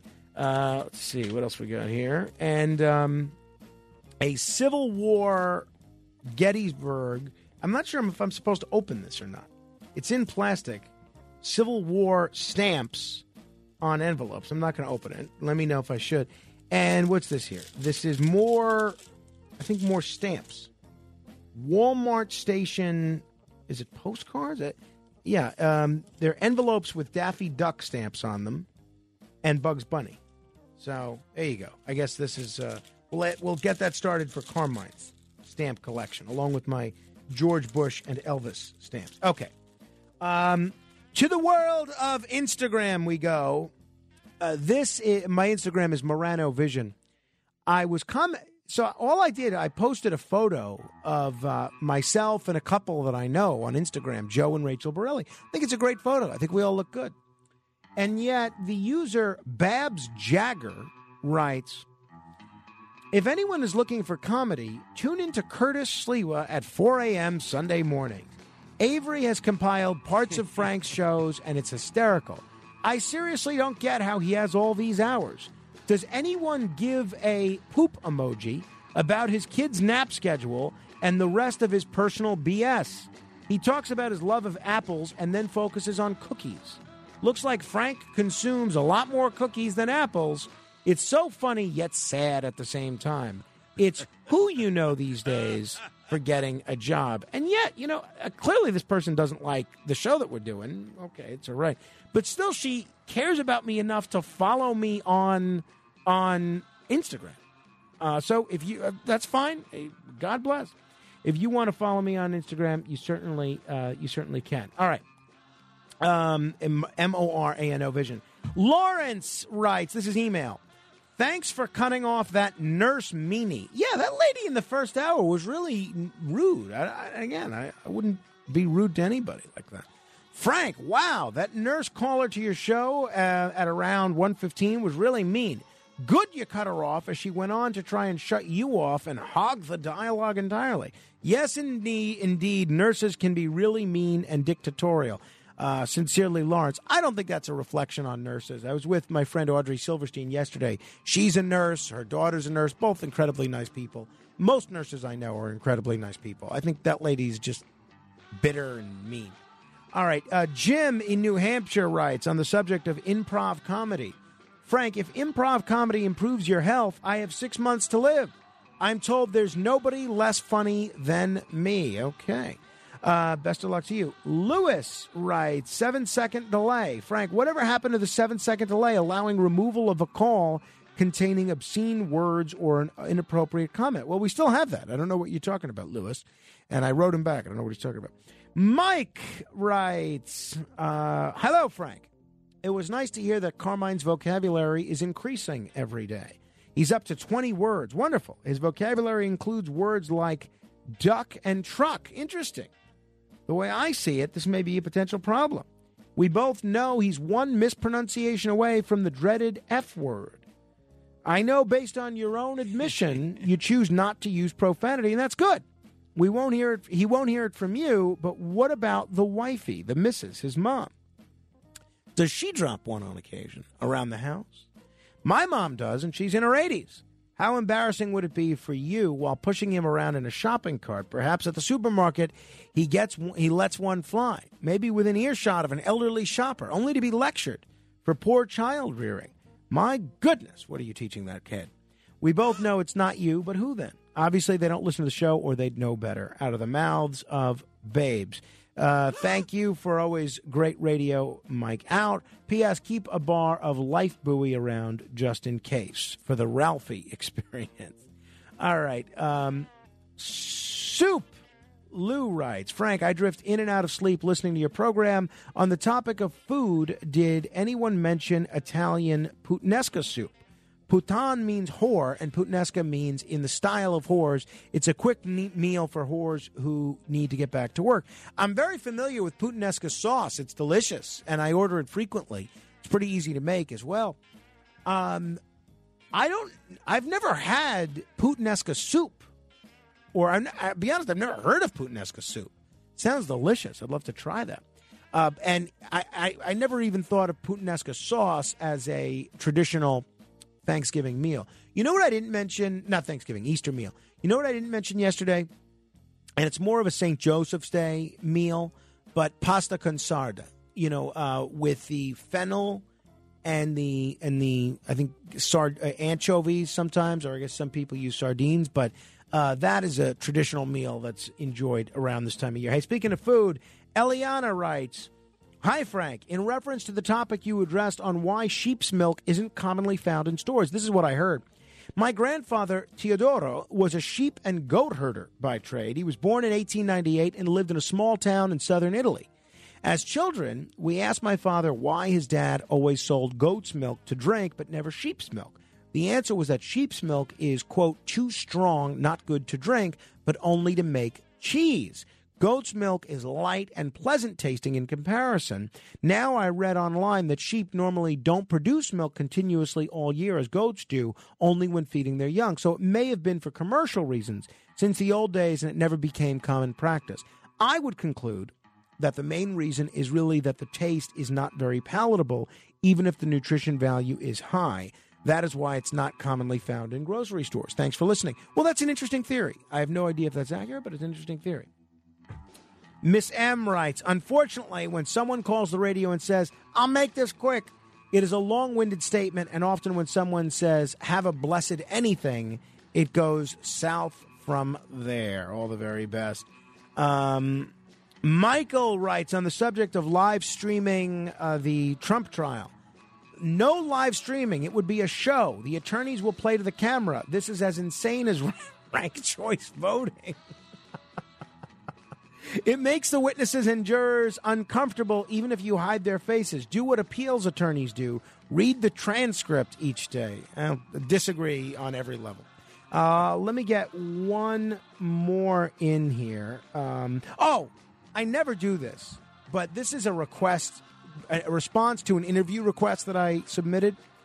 I submitted a request to this lady who calls themself her, herself the Nap Bishop. She's the founder of the Nap Ministry. There was a big article about her a couple of years ago, and I think I talked about her at the time. So I reached out to her about coming on the show, and I never do this. I never usually share a response from a prospective guest. But this is what she said, and this is the last one I'll read. The subject is not just response to radio interview requests. It says embrace a slow paced response and then re radio interview request. Thank you for reaching out. I'm honored that you are interested in my work. Email responses will be slower than expected, but it doesn't mean your message is not important to me. Please refrain from following up and circling back. I will be in touch as soon as my energy allows for it. Please note one, I do not participate in podcasts. They don't fit into my time management goals. Two, I am completely booked through July of 2023. This includes projects, workshops, lectures, media, etc. Three, please engage with my debut New York Times best-selling book while I'm away. You can learn more and purchase Rest is Resistance, a manifesto at our website, at the website below, or any bookseller nationwide. Trust the divine timing of our connection. Sending dreams for a rested world. We will rest! Exclamation point. I've never gotten an email like that in my life. I mean, that's that takes the level of sanctimonious to a whole new level. All of a sudden, I was I'm grateful that she's booked till July of 2023. If I do ever interview this lady, it's going to be all about that email. That's the whole thing we'll cover. All right, if we didn't get to your letter this time, you can email me, frank.morano at wabcradio.com, and perhaps it will be read on a future edition of.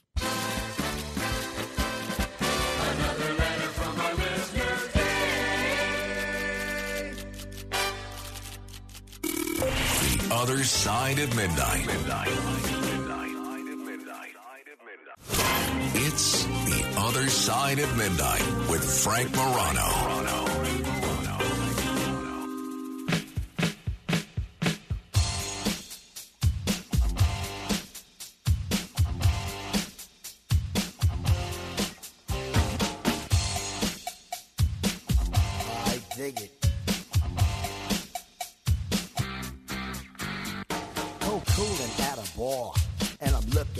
Some action. But like Mick Jagger said, I can't get no satisfaction. The girls are all around, for none of them wanna get with me. My threads are fresh and I'm looking deaf. Yo, what's up, what LOC? The girls was all jocking at the other end of the bar. Have a drink with some no-name chump when they know that I'm the star. So I got up and strolled over to the other side of the cantina. I asked the guy, why you so fly? He said, funky Cold Medina. This is Tone Loc. Uh, by the way, I misspoke earlier, and I want to thank the lady that just reached out to me. I said that um, lemons have more sugar than oranges, and apparently that was that was uh, inaccurate. Um, lemon oranges have a higher sugar content uh, in comparison to lemons. So um, I'm not sure what I was thinking of. Maybe I was thinking of strawberries uh, or something along those lines. But um, but yeah, it must have been something else. So uh, it was one of those things that was sort of counterintuitive. But I want to thank this lady that uh, that wrote to me. Um, oh, okay. I think it was yeah. I think it was strawberry. A lemon contains seventy percent sugar, and strawberry contains only forty percent sugar. The reason that the lemon tastes sour, e- even having more sugar than the strawberry, is that the lemon contains a higher amount of citric acid, usually 3 to 6%, and that dominates the sweet taste of the lemon and results in the sour taste. So there you have it. Uh, thank you to the lady that uh, that corrected me. Um, I don't have her name here, but uh, so be it. All right. 800 848 9222. Next hour, we're going to get into Saudi Arabia. Um, some big news yesterday in terms of OPEC and oil. And it's not going to be a good situation for the United States, that's for sure. We'll get into it and uh, talk about what we can do about it in a moment. The- until next hour, keep asking questions.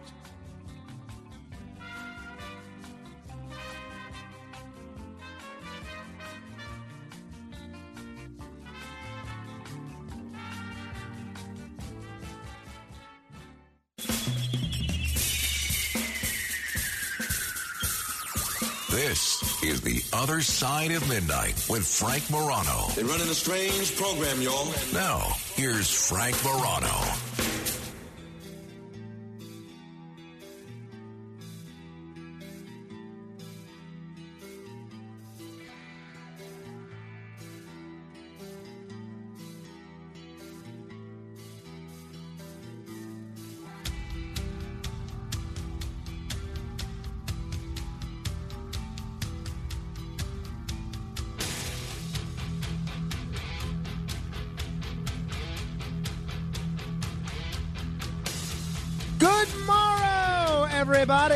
This is the other side of me. I'm Frank Morano. Now, I'm always I'm always hesitant to make comments like the one that I'm about to make, and I'll explain why after I make it. That being said, the comment is this: I do not trust Saudi Arabia, and I have never trusted Saudi Arabia, and now, to say that, it almost comes across as uh, prejudiced. But what does that mean when I say I don't trust Saudi Arabia? It does not mean that I think every person that lives in Saudi Arabia is bad. It doesn't mean that I think all Saudis are bad. Uh, I certainly don't. I don't think that's the case. I'm not for banning the Saudis from international Olympic competitions or playing in uh, professional sporting events or uh, or prohibiting them from symphonies or anything like that. Not at all. No. I think we should have the same approach to the people of Saudi Arabia that we have uh, as every other country, which is you judge the people in a country on their own merits, right? That being said, I find the Saudi government, and then I'm going to give an asterisk on this as well, so shady. I think they are way too cozy with terrorists and have been historically too cozy with terrorists. I think they have funded Wahhabi uh, Wahhabist terrorist groups like um, Al Qaeda. I think they've been way too cozy with groups like ISIS. I think uh, they are bad news. I think what they do in terms of a lack of respect for human rights, for women, for gays, and for others is reprehensible. I think it is just an autocratic regime. I, it's just a government that I don't trust.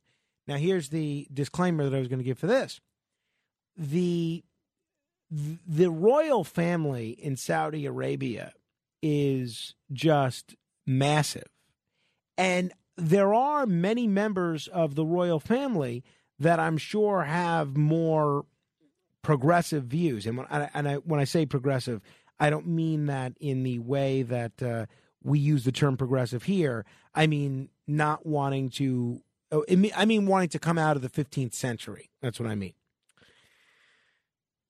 I hate that the Saudis have for so long maintained a stranglehold on so many different aspects of American society. American energy and uh, the economy and and so much. It just it makes me cringe, honestly, when I see American president after American, and I'm all for being respectful to every country and every world leader and dealing with every world leader, autocrats, dictators, democratically elected leaders, you name it. I think every world leader, whether we like them or don't like them, should be treated with respect.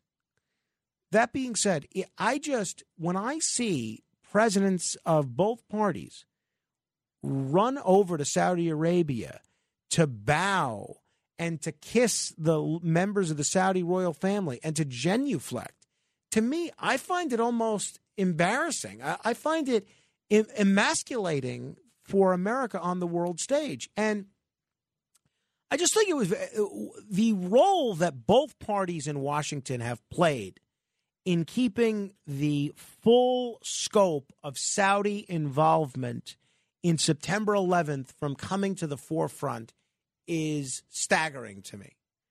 What is the only bill that Obama vetoed and had overridden? Why would he veto that? It had to do with letting uh, victims of terrorism sue governments that supported that. But we'll put aside the terrorist angle for the moment. You are also seeing a situation where Saudi Arabia still controls a huge portion of the world's oil supply. Now, there are other countries that make a lot of oil too, but we saw what happened with Russia. In light of the war with Ukraine, we have sanctions on Russia. We're not uh, importing any Russian oil. The United States uh, certainly produces a lot of oil. Uh, there's oil produced in places like Mexico. Uh, there's oil produced in places like Venezuela, although we've had a, a sanction situation with them. Well, yesterday, the Saudis and OPEC, of which Saudi Arabia is sort of the ringleader of, the Saudis announced that they are cutting oil production. It is bad news for American consumers and for the American economy. OPEC announced yesterday that it's going to reduce oil production by over a million barrels a day. Saudi Arabia is leading this move. They are cutting their own output by half a million to 11 million barrels a day. Now, what does that mean? That means, as you saw today or yesterday, if you um, paid any attention to the global commodity markets, the price of oil is skyrocketing. What does that mean? Well, increased oil is good news for Russia. They have been forced to sell at a discount since sanctions were imposed, and this is bad news for American consumers and certainly for Joe Biden. They are saying that gas prices could rise in this country by 26 cents per gallon. And that's going to increase tensions significantly between Washington and Riyadh. Japan, meanwhile, said it would start buying Russian oil above the $60 a barrel price cap imposed by Western countries. And the oil purchases are small, but they show a weakening in the international consensus behind the sanctions, according to the Wall Street Journal. John Catsimatidis, who's the owner of our network, he's also in the oil business and uh, has been in the energy business for a long time.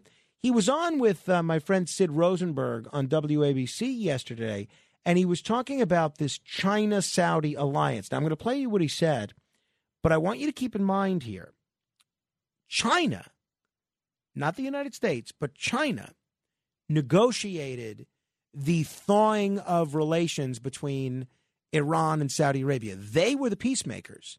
They got Iran and Saudi Arabia to have diplomatic relations with one another for the first time in many years. Additionally, that role that China played there in being a peacemaker between Iran and Saudi Arabia, two countries that uh, I would have thought were were mortal enemies and could not make peace. That role could actually play a significant role in leading to finally an end to this civil war in Yemen, which you never hear about, but it has been a humanitarian disaster for the last eight years. So uh, here's John Catsimatidis uh, talking about oil, the Saudis, OPEC, and China. Here he is, my main man. I love him, John Catsimatidis. Good morning, John. Good morning, Sid. And uh, I called you last night because it's a serious thing that's going on, and I thought our, all our listeners should be the first to know because this news doesn't get decimated. We are in an economic war. The good news is we're not using bullets, we're not using nuclear bombs, but we are in an economic war. Saudi Arabia yesterday, on behalf of China, Russia, the new alliance. You know, in the in the 007 days, we used to call it Spectra. Well, well, it's it's here. Uh, you know, don't forget China, uh, Russia, uh, Saudi Arabia, uh, Brazil, Venezuela, India, Pakistan. They're all together. And now, the new alliance, they cut oil 1.6 million barrels. What? This 1.6 million barrels uh, over the weekend. Uh, and uh, the price of oil is soaring this morning in New York. It's over $80 a barrel. And you're going to see the price of gasoline go up, the price of diesel fuel go up. And guess guess what? All the food manufacturers that I predicted are going to start lowering the prices. How do you say it in Brooklyn? Forget about it. Now, John's right there, and obviously John knows the oil business significantly. But the bottom line is Saudi Arabia has plenty of oil, plenty of energy. They're one of the most oil rich countries in the world. Now, this move is very aggressive, and it's really designed to hurt the American consumer. Um, and now, Saudi Arabia, which has more oil than they can use and more oil than they can export, literally, as you can see by the fact that they're cutting production in 500 lifetimes, they are looking to develop a nuclear energy program. Now, you ask yourself, why would a country, which does have a fair share, uh, a fair amount of earthquakes from time to time, but why would a country that has this much oil, and they don't have to go to the same great lengths that we do here, that oil comes up much more easily in Saudi Arabia than it does in many parts of the United States. Um, why would they be looking to develop a nuclear energy program? Now, they maintain six ways from Sunday that this is a peaceful nuclear energy program. Let me go on record as saying I don't believe that. I don't believe their intentions are peaceful at all. I think they want a nuclear weapon. I think they want to be a nuclear armed country. And we can, I've explained why. I understand why countries want nuclear weapons, but I don't believe for a second that this nuclear energy program is solely peaceful. For years, they've been talking about this, and they have pressed the United States to help them develop a nuclear energy program. As the Saudis are trying to look beyond oil to par- power their country. Isn't it interesting? We haven't opened a new nuclear power plant in half a century in the United States, but other countries are going more in that direction. It goes back to what we were talking about the other day. But talks about a nuclear partnership have dragged on largely because the Saudi government refuses to agree to conditions that are intended to prevent it from developing nuclear weapons or helping other nations do so. That's all we're asking. We're not saying we won't help you.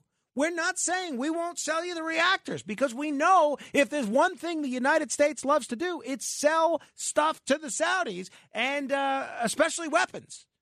All we're saying is please don't develop nuclear weapons or help other countries enrich uranium and do that kind of thing. So Saudis wouldn't agree to these conditions.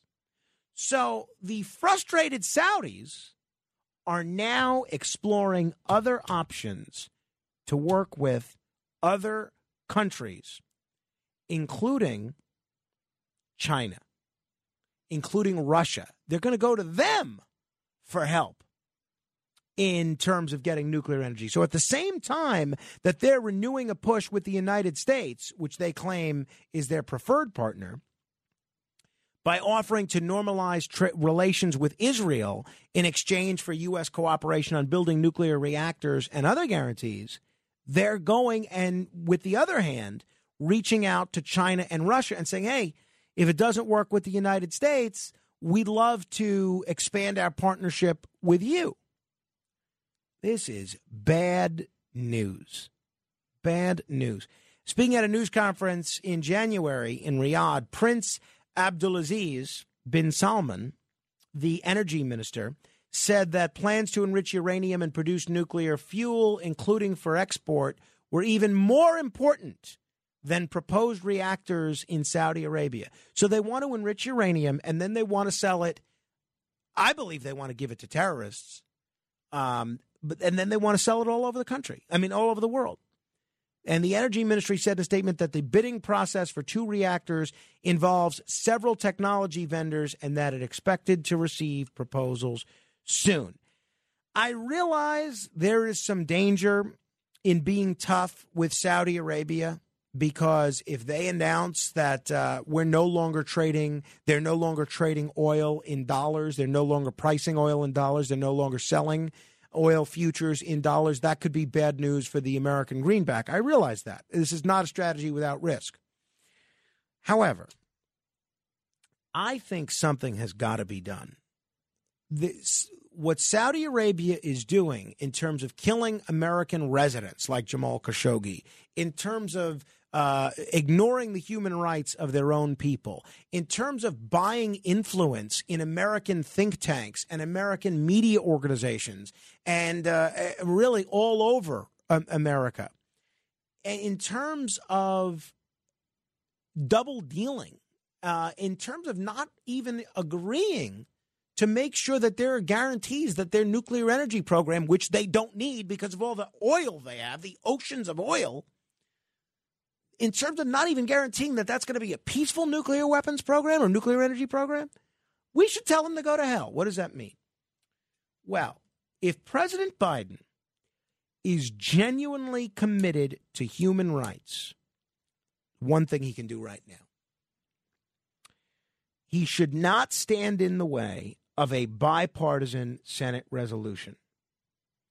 So, only five days after Saudi Arabia and Iran agreed to normalize relations, the Senate moved one step closer to possibly ending U.S. arms sales to Riyadh through reg- legislation that could redefine the entire U.S. Saudi relationship. March 15th, Democratic Senator Chris Murphy, Republican Senator Mike Lee introduce a resolution that would require the State Department to produce a report on Saudi Arabia's human rights record as well as its conduct in Yemen. And once Congress has received the report, which, given the Saudis' long history of abuses, is likely to show a consistent pattern of human rights violations, Congress could vote to end U.S. security assistance. The preparation of a report, a document that will draw from the State Department's existing annual human rights reports, which are also mandated, by the way, by the Foreign Assistance Act, is relatively uncontroversial. It's the second part of this process that has the potential to transform our whole relationship with the Saudis. Once the report has been received, Congress has the option to trigger a vote on ending the sale of weapons to Riyadh. this is wild. See, the portion of the Foreign Assistance Act that we're talking about here has never been used to block a weapons sale. It's only been invoked once, and that was in 1976. Only, and that was only to compel reports on the human rights abuses of Argentina, Iran, and four other countries receiving U.S. weapons in the midst of the Cold War, when we would ignore what all the countries were doing as long as they were anti-communist. But by invoking this provision of the Foreign Service Act, Foreign Assistance Act 502B, a powerful but untested provision, Senator Lee and Senator Murphy could initiate a massive shift, not only in the U.S. security relationship with Saudi Arabia, but in its relationship with other systematic human rights abusers that currently receive U.S. security assistance. Now, I think this is a great idea. Other analysts disagree. Foundation for Defense of Democracies, they have pushed for the United States to contain China, their China's growing regional influence by doubling down on security partnerships with Arab states. I'm betting the FDD gets at least some Saudi money. And they would view the senator's new resolution as the worst possible response. Biden himself, in defending his controversial visit to Saudi Arabia last summer, justified his decision under the framework of competing with China. And remember, that was Trump's whole rationale. First trip he made abroad, where did he go? Saudi Arabia. And he said, Look, look at all these great deals we're making for American uh, companies. What were those companies? Arms manufacturers. That's who's getting wealthy. Is that trickling down to you? Of course not. Under that perspective, the Trump Biden perspective, the United States should react to Saudi Iranian normalization by capitulating to the terms that Saudi Arabia expects the U.S. to meet. And that is bogus. Saudi Arabia demands um, include a U.S. security guarantee, such as major non NATO ally alliance. They want more weapons sales. They want support for a civilian nuclear energy program. And that final condition, that nuclear energy program, includes the provision that the Saudis enrich their own material, giving them access to the building blocks of a nuclear weapon. And there's only two senators so far that are coming out and saying no. Uh, Biden and Trump, for that matter, should 100% come out in favor of this bipartisan revolution. No more weapon sales to Saudi Arabia. If this report shows what I think it will will show. This resolution, the Murphy Lee resolution, could effectively torpedo these Saudi demands by limiting or ending weapon sales exactly when the Saudis are asking for easier access to our weapons. And it could push the Saudi crown prince closer to Beijing. And I realize that that's a risk. But we need to rebalance the U.S. Saudi relationship because as it stands now, they are holding all the cards, all the cards. And uh, there seem to be far too few people in Washington that are willing to stand up to them. And I'm glad uh, that these two senators are. And you look any which direction. 2018, Human Rights Watch documented a massive uptick in the number of individuals arbitrarily detained without criminal charges. Mass executions continue, including of individuals charged with crimes uh, they allegedly committed as children. I mean, this is not the kind of people we want to be selling weapons to. The State Department's recently released report on human rights in Saudi Arabia for 2022 details a litany of abuses committed by the Saudi state, not only of its citizens, but of the population of Yemen. And if Congress decides to limit or end security assistance to Riyadh, the U.S. arms manufacturers would lose their biggest customer.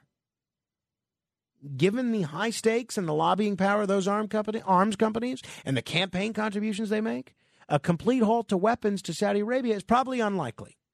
But such a shift would re- reflect Biden's supposed commitment to human rights, wouldn't it? And his assertion that the government should do all it can to promote and uphold democracy. How do we justify publicly um, opposing what Russia is doing and yet turn a blind eye to the, what the Saudis are doing. And we help them do it. Those bombs that are falling on Yemeni children right now, they're stamped with the label made in the USA. That's our legacy in the Middle East right now. This the same justification for promoting and upholding democracy, that's the justification that Biden has used to send more than $100 billion of your money to Ukraine. And yet we're just going to keep selling the Saudis weapons no matter what they do? No. Uh, I am all for this Lee and Murphy resolution, and I'd love to see it get some uh, broader support uh, in both parties. 800 848 9222. 800 848 9222. This is The Other Side of Midnight. We'll uh, take your questions straight ahead. The Other Side of Midnight with Frank Morano.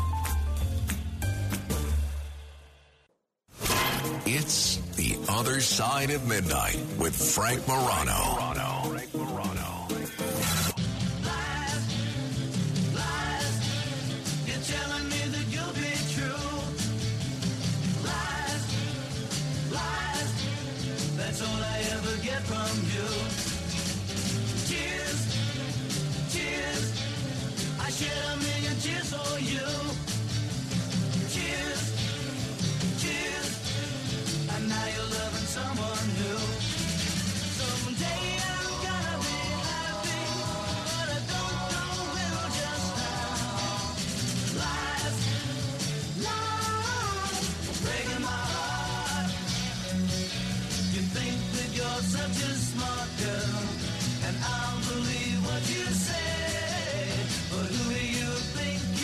You know, apparently this is not my night. I made uh, another error earlier.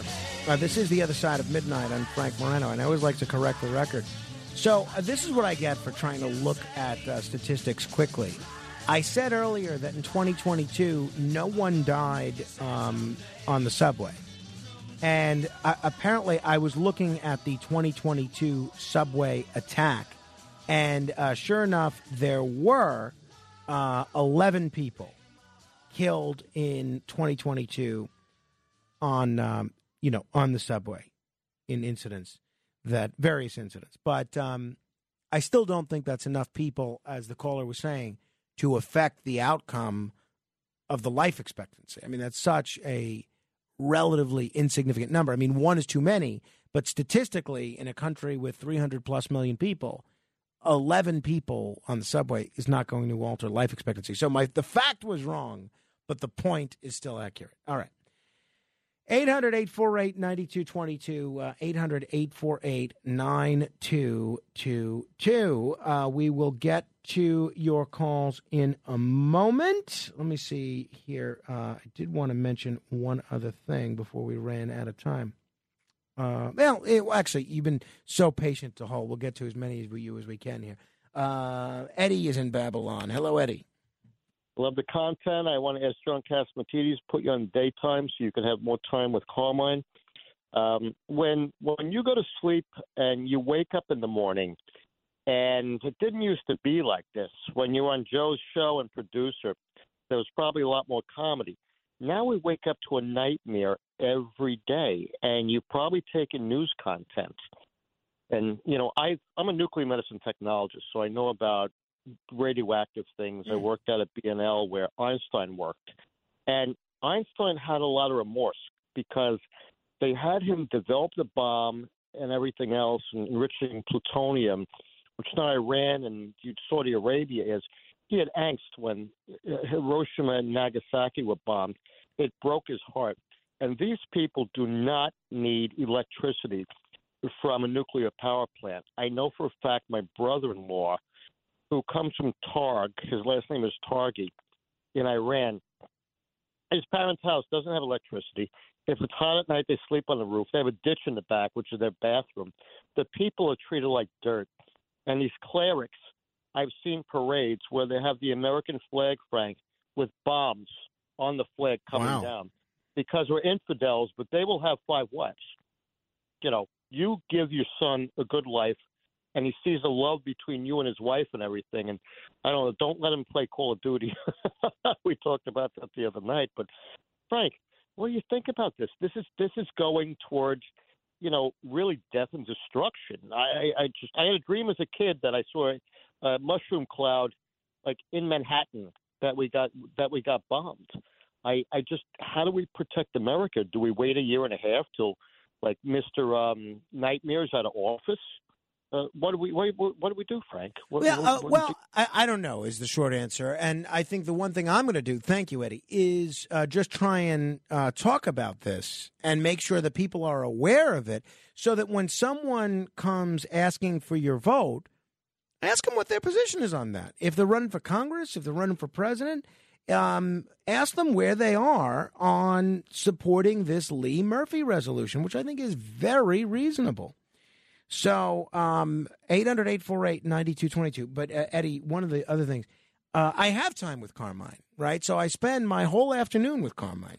Um, as soon as I wake up and he wakes up, we're, we're together. So uh, I am not looking to come off overnights. I want to be very clear on that. I don't want anything misinterpreted because I know John listens to this show and I don't want him to think that he should move me. Uh, I should stay, in my opinion, exactly where I am. Don't move me. We're doing really well here. And uh, we have a growing audience, not just in New York, but around the country. So I appreciate the sentiment behind what you're saying, but uh, I am I have time with Carmine. Bob is in Manhattan. Hello, Bob. Hello, Frank. Listen, you sound like a wacko progressive with your um, plan for Saudi Arabia. To begin with, this administration has completely castrated our oil development. So now we're more dependent on Saudi Arabia. We did this to ourselves, or rather, the Biden administration did. And we're begging enemies like Venezuela to send us oil. That's the first thing. The second thing is do you think that Saudi Arabia can't buy deadly weapons from China and Russia? That's the second thing. And the third thing is it's going to destroy whatever industries we have in terms of military development in this country. Now, whether or not that trickles down is irrelevant. The fact of the matter is income for this country. And for some reason, you sound like, I don't know, some sort of a progressive liberal in all of this. Okay, they don't have a great human rights program. Many countries don't. In fact, most countries don't. That is not But true. The Where- of, but the fact of the matter is, we have no other choice thanks to this administration. All right, a couple things, Bob. One, I appreciate the ad hominem attack that you began the phone call with in terms of calling me a name. Okay, I can deal with that. Um, two, if I'm a, a whatever you called me, wacko liberal progressive, um, what would you call Senator Mike Lee? Would you call him? Um, the guy is uh, the uh, the farthest thing from a progressive that there is, and he's the Republican sponsor of this. Is he a progressive? Three, uh, what you said about most countries having the uh, kind of human rights records that Saudi Arabia does, that is just simply not true. Three, I won't argue with you that we should have more domestic energy production. Um, and as far as uh, your comment that if we don't sell the armaments to Saudi Arabia, that they're going to buy them from Russia and, and China, you're probably right. You're probably right. That's what they're trying to do with nuclear reactors now. What kind of rationale is that? Well, I uh, I, I want to give my 15 year old son alcohol because if he doesn't get it from me, he's going to get it from somewhere else. Um, I think the difference in being a partner in trampling of human rights in multiple countries, including this one. We spoke with Terry Strada of the 9 11 families about what the Saudis did in the run up to 9 11. And the fact that you don't care about that and you still want to sell them weapons, that's really sick, Bob. Now, I may be progressive, I don't know. But if you're if you feel that way that you're so desperate for American arms manufacturers to keep this cash pipeline going to Saudi Arabia, I have nothing but sympathy for you because you're really a sick, demented, twisted individual. 800 848 9222. Um, Lynn is in Baltimore. Hello, Lynn. Oh, Frank, progressive reactionary, you keep me balanced. Here I am walking the tightrope of life between Call of Duty on the right and Grand Theft Auto on the left. And listening to you keeps me balanced. I just want to say, with the respect to the Saudis, it's not their fault that our oil is under their sand. Now, I know we live here in the United States of amnesia, but I seem to recall that in Gulf War One we drove Saddam Hussein out of Kuwait, and they make a lot of oil. And then we saved Iraq in the second Gulf War, and they make a lot of oil. So you would think that a simple phone call to the Kuwaitis or the Iraqis would make up for the amount of oil that the Saudis claim they're not going to be producing. I think this is all contrived. I think the real objective here is to reduce your carbon footprint so they can regulate that better and so they can set up all these um, recharging stations because we're all going to have electric cars. The administration has promised us this, and the World Economic Forum and Klaus Schwab, they're going to make sure that if we don't reduce our consumption of oil, we'll just have climate lockdowns, just like the COVID lockdowns. All right, thank you, uh, Lynn. You know, Lynn brought up one good point about Kuwait. You know, that's true. We did save them from Saddam Hussein. Um, and yet, recently, Kuwaiti oil exports to the United States fell to a new low. They have um, they have the capacity to produce 3.15 million barrels per day. They hold 7% of global oil reserves and have a production ca- capacity currently of over 3 million barrels per day. And yet we still allow the Saudis to have this kind of stranglehold on the global energy market? It's bogus. Bogus. 800 848 9222. Rick is in New Jersey. Hello, Rick. Yes. Good morning, Frank. Two, Good morning. Two things. Uh, first, about the uh, the guy who said, uh, I think it was a guy, uh, that you don't have a seven second delay. The reason he may have said that is if you're like me waiting on queue on the phone, there is no seven second delay. Right. You hear, Yes, I'm aware hear. of that. So he might have been on on the phone waiting to talk to you Mm. and and heard that because I've heard many curse words that you guys cut out. Gotcha. okay. Okay, second about you leaving late night, please no, Frank. If I get stuck with that red eye radio again or Frankie Russo, I'll have to shoot myself. No, please. I I don't think there's any danger of that happening. I oh, certainly Okay, hope thank not. God. As long God. as people keep listening, I think we're going to be Well, okay. We're listening like you know we listen every night. Thank you, Rick. Appreciate that. Larry is in Brooklyn. Hello, Larry. Larry's asleep again.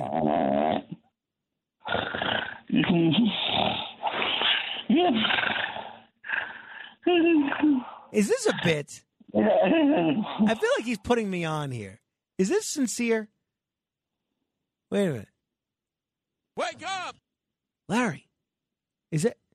He was talking. I mean, that's it l- loudly talking. Blah, blah, blah, blah, blah, blah. Wow. Wake up! Wake up! Larry. Wake up! All right. We'll we'll we'll, Hello. we'll, we'll get back to Larry after the uh, after after a, a quick word um, from um, you know from a lot of great folks. But I do want to tell you um, a couple things. One, I can't get over that. So my a couple things happened recently. One, I bought a whole nother round of promotional pens of Frank Morano pens promoting, you know, our podcast and that kind of thing. And it's um you know, they're really neat pens. If you ever run into me, in fact, when I saw Bill Lee last week when he was sitting in for uh, Kenneth, he said, "Oh, let me have one of those pens," and I gave him one. They're re- really nice pens. They're expensive, you know. I mean, you, they're not super expensive, but they're expensive. And uh, I think they're great promotional items. It's a great way to, in, and my Twitter's on there as well. So it's a great way to increase awareness about my Twitter at Frank Morano, and a great way to increase awareness about the podcast and so forth.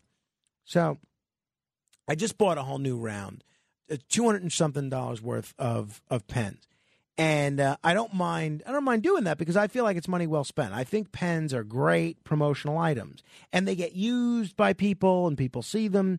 I think it's. Uh, I think it's great. So then, the other thing that I can't stop purchasing from is items from the other side of midnight online store. And you could check that out at store.othersideofmidnightshow.com. That's store.othersideofmidnightshow.com. And I just bought a um a this new denim jacket from there and a new Morano jersey, which is pretty cool. And last night it finally arrived. I'm pretty pumped about this. A new other side of midnight pillow. So, you know, I have a fair amount of credit card debt, not a massive amount, but a decent amount. So my wife, who's very good with budgeting, she says to me this weekend, why don't we go through all your credit card statements? And we did find one or two expenses that I can uh, cut out. For instance, I am paying, and I had no idea it was this much, honestly. I am paying $130 a month for Constant Contact, which is basically a service that I use to email people. And when I add people to my email list, I use Constant Contact for that. And then when I send emails out, these mass emails out, I use Constant Contact to send it out. Now, it's a great service. I really like it. But is it worth $130? No.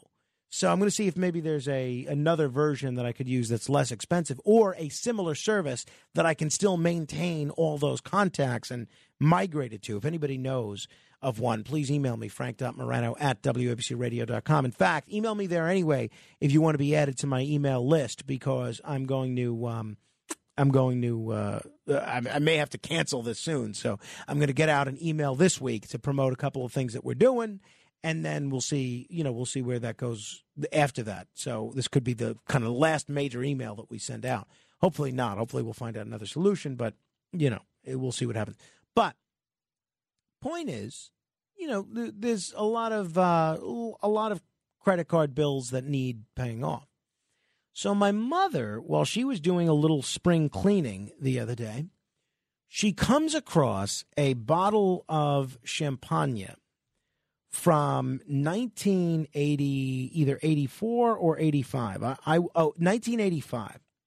The 1985 Champagne. It's uh, Salon Blanc de Blancs, and she looks this up, and uh, she said, you know, I don't know where she found it, but she said she got it years ago at a liquor store, and she says, I want to give it to you, meaning me. And so she gave me this bottle of champagne. How much do you think this bottle of champagne sells for? How much do you think it goes for? Uh, Any guesses, Matt Blaze? I have no idea about champagne, but if, you, if you're saying I. this, I'd like to drink it, but I don't know, hundred bucks. 100 bucks. No idea. uh, what do you think, Ken? I'll go 300. 300. That's a lot of money, right? Um, this champagne sells online for somewhere between $1,800 and $2,600. What? Now, depending on where you're buying it from. And so uh, my my wife said, you, this, your mom is giving you, you got to sell it. Sell it and use it to pay some of these bills. It's like that $2,000 book you have lying around. And I said, "Well, well, well, wait. Let's let's let's wait just a minute here. Let's just wait just a minute. I mean, I'm sure it would be great to sell it, but can you imagine how good two thousand dollars champagne tastes?" I said, "What if we save it for a a special occasion? Maybe our uh, tenth wedding anniversary, or uh, Carmine's graduation from high school, uh, or something else. I don't know." And she said, absolutely not. She said, I refuse, absolutely refuse to drink $2,000 champagne. I will not do it. So what you say makes no sense. so um, that is not a battle that I'm going to win, and I could use that two thousand dollars. So I have to see where we're going to sell it. But I was floored by that. Who knows what else we have lying around the house? So far, we found a, a an eighteen hundred dollar book and a two thousand dollar bottle of champagne. You got to wonder what else is there. Um, see, this is why I don't like to throw anything out. It's a house full of treasures. So you would sell it, right? Uh, probably since I don't really drink champagne Right. anyway. But do you, does your mother know that it's an eighteen hundred dollar bottle? Yes. Yeah. Oh. Yeah. No, she knew. I mean, she, she yeah, she, uh, she said, you know, you go ahead and, and sell it. Basically, oh, she, did was say okay that. Yeah. Oh wow. She said, do what you want with it. You know. sell it. I Um, mean, it's funny that she's giving it to you now, right before you're able to start drinking again. It is funny. There is an irony there. There is an irony there. But uh and Ken, you would say sell it also? Yeah, I'd say sell it, but for you, you can celebrate on Good Friday with it when you're, when you're done with your fast. I uh, so I think that's what I'm going to do. I got to find a good wine store in terms of some place that I can bring them, and they're probably not going to give me two thousand dollars because they have to resell it to the consumer. But there's got to be some place that I could sell it and get I don't know sixteen, seventeen hundred dollars. If anyone knows of one, email me, uh, and I will I will do that. But it is a very difficult thing because you think the IRS auditors are tough. It is very tough w- having my wife go through your credit card statement and then justifying promotional pen expenses. It is quite a challenge, quite a challenge. And uh, I said, well, you know, maybe some of it's deductible, and we can do that. And uh, and all this other side of midnight merchandise which I do get a little bit of a discount, but you know, still. We got a box yesterday with more other side of midnight merchandise arriving at the house, and she just said, "No, I mean, you, you can't be getting all this other side of midnight merchandise. You, I don't think you understand." She says to me, "the the concept of, you know, you're working. This is your show. You shouldn't be paying money." to purchase the merchandise items from it. I said, honey, I get a discount. The more we buy, the more of a discount we get. And somehow that uh, that reasoning it didn't it did not fly with her. Did not fly with her. Let's check in with uh, Larry in Brooklyn.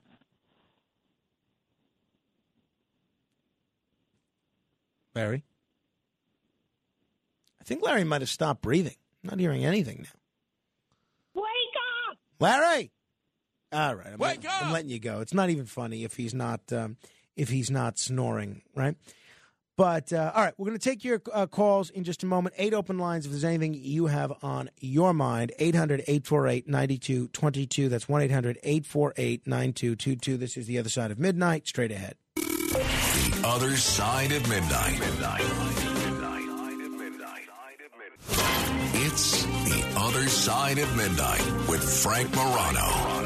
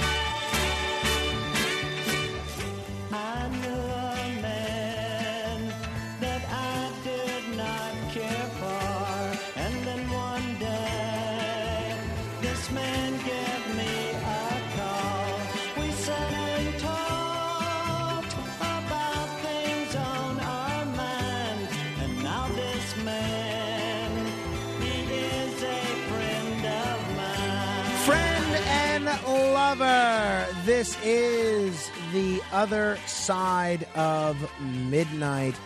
Um, I have just never believed these stories about women, and you usually hear this with young girls, but women who didn't know that they were pregnant and they all of a sudden give birth.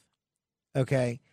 Um, I just never understood it. I, I just I don't know how that's possible. Your body goes through such a profound change. I've just never never gotten it. Now I can maybe get it uh, at if, if a young girl or young woman is 14 years old, 15 years old, 17 years old, and she just doesn't her body is still going through some changes and she just doesn't know the deal. But this story that the New York Post reported on out of Georgia over the weekend, I'll be honest with you, I just don't believe it. I do not believe it. Something is fishy here. A Georgia woman who mistook labor pains for a bad stomach ache was stunned when she went to the bathroom and out popped a bouncing baby boy. Marla McIntyre, you know how old she is? 34 years old. 34 years old. I look down in the toilet and he's there with water up to his ears and right under his chin, just looking up at me like, Are you going to get me out of here, Mom? McIntyre, who's five feet tall and 160 pounds, normally never had a noticeable baby bump in the whole nine months leading up to her child's February birth, she said. And look, there's a picture. She definitely gave birth. Her son is Atlas, and there's a picture of her. She looks healthy. He looks healthy, thank God. I just look like maybe I, I ate a big burrito. If you saw my size and the way that I didn't show, it's astonishing how he could be in there and me not know it. The mother to be only ever suspected she might have been pregnant when her period failed to arrive in August, but a clear blue pregnancy test came back negative. I just went on about my life. Whose period, uh, said McIntyre, whose periods resumed regularly after that. What? See, that's so strange. I never felt any kicks. I never felt anything, said McIntyre, who has been detailing her miracle journey on, you guessed it, TikTok. Um, I don't know if she's making the story up to get a lot of TikTok subscribers, but they claim, she claims, and the Post writes, that her pregnancy even went undetected by a doctor she visited while struggling with stomach pain in January, just a month before she gave birth. I just don't believe this. I do not believe this. I don't believe that she didn't know she was pregnant and the pregnancy test came back negative and she went to a doctor and the doctor didn't see that she was pregnant. I just I think it's crazy. The doctor supposedly chalked McIntyre's discomfort up to having her gallbladder removed at the age of 23, which often makes someone constipated. So she assumed that it was abdominal pain from being backed up. I I find this very suspicious. And look, she comes across as a very nice lady. I just watched one of her videos, but I, I don't buy this. 34 years old, you're going to give birth and not even know you're pregnant. I find it suspicious, very suspicious. Uh, there was a, a, scene like that, or there's an episode like that on the TV show Mad Men, and I thought the same thing, uh, where someone gives birth without knowing they're pregnant. I said, "Come on, it's just, I don't, is it possible? Yes, but I think it's incredibly unlikely. This is a sophisticated, worldly woman who's had a lot of experience knowing her own body as an adult, and she didn't know she was pregnant. I am very suspicious. 800 848 9222 if you want to comment on anything we've covered thus far. Coming up, we'll discuss booze and weddings. Until then, your influence counts. Be sure to use it.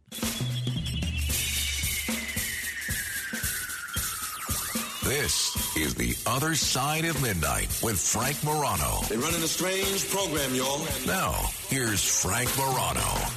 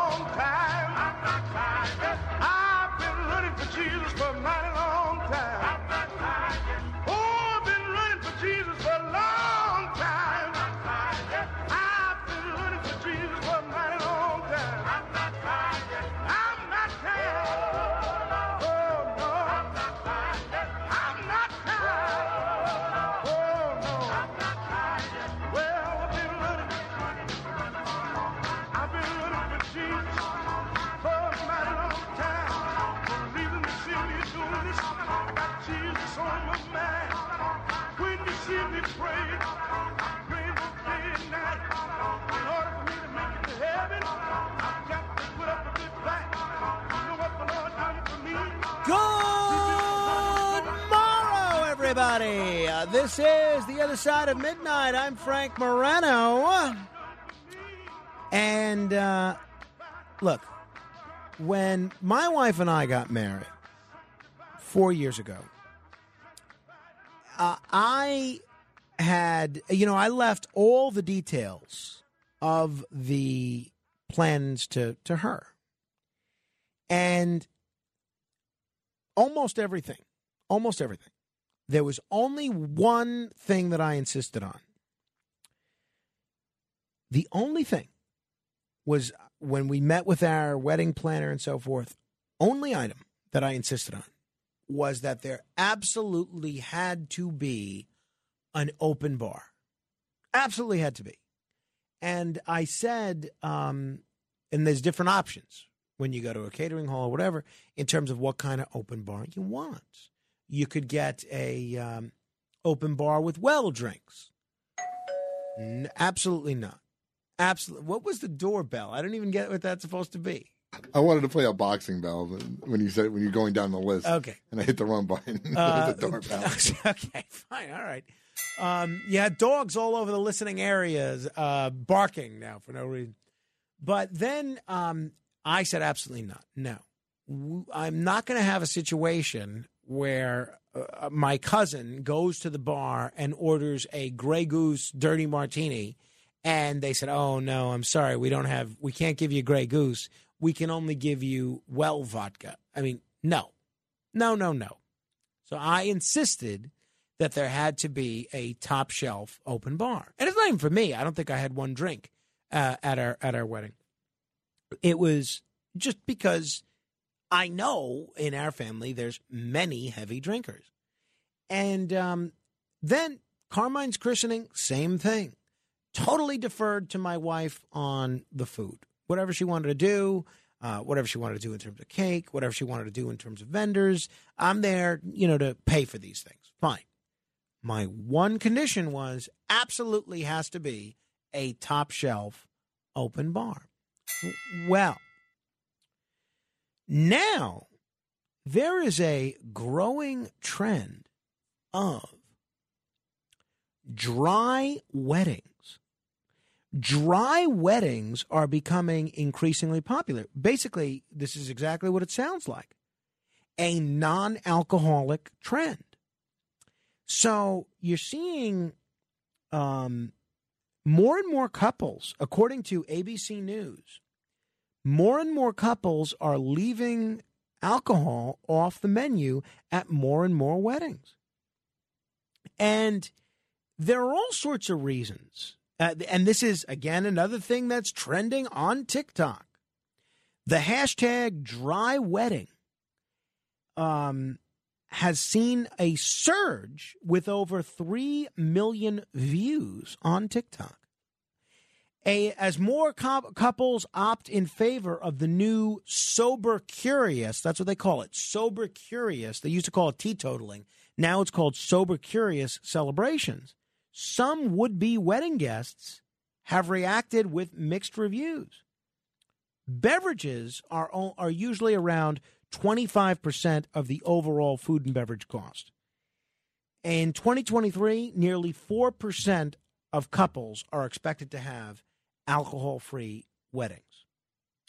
Now, I'm a big believer that you should do what you want, right? You, you should, it's your party, it's your wedding, it's your blank. Do what you want to do. If people don't want to come, if they don't know it's an alcohol free wedding, fine. Then they're not really there for you anyway. That being said, um, I understand all the reasons that people may not want to drink. Some people don't drink for health reasons uh, because they might have uh, diabetes or some sort of condition, some sort of health condition which alcohol worsens. Get it. Fine. Some people might not want to drink because they're in recovery. They're sober. They they, were not. They're an alcoholic and they don't want to be around booze. Get that. Some people may not want to drink for uh, religious reasons. Maybe you're a Mormon. Maybe you're a Muslim. Those celebrations, those religions don't necessarily uh, put a they don't have a place for alcohol. Or maybe you just don't want to drink. Fine. I really think it is so selfish for a couple to get married and ha- or have any sort of a big party, but especially a wedding where people are expecting alcohol to be a part of that and not have alcohol. Not everyone has to do the top shelf open bar like we did, but not everyone has to do an open bar, period. Even if you just do beer and wine. I, I was talking to someone yesterday. She was telling me at her wedding, they didn't have a lot of money. She got married very young, and they they just did beer and wine. Fine, fine. But to have no booze whatsoever at one of these weddings, I think um, I realize that the wedding is about the couple getting married. I, I do. But you know, if this is your wedding and you're putting together this party, that people are going to have a worse time if there's no booze. Um, 800 848 9222 if you want to comment on the rise of dry weddings. Whether you drink or not, would you ever do this? I wouldn't. Not, I mean, I do drink, but I, I, I, I think this is so incredibly selfish. Um, maybe it's a cost cutting measure for some people. It's significantly less expensive in order to avoid having alcohol. But uh, my wife was telling me, and I hope she doesn't mind me sharing this.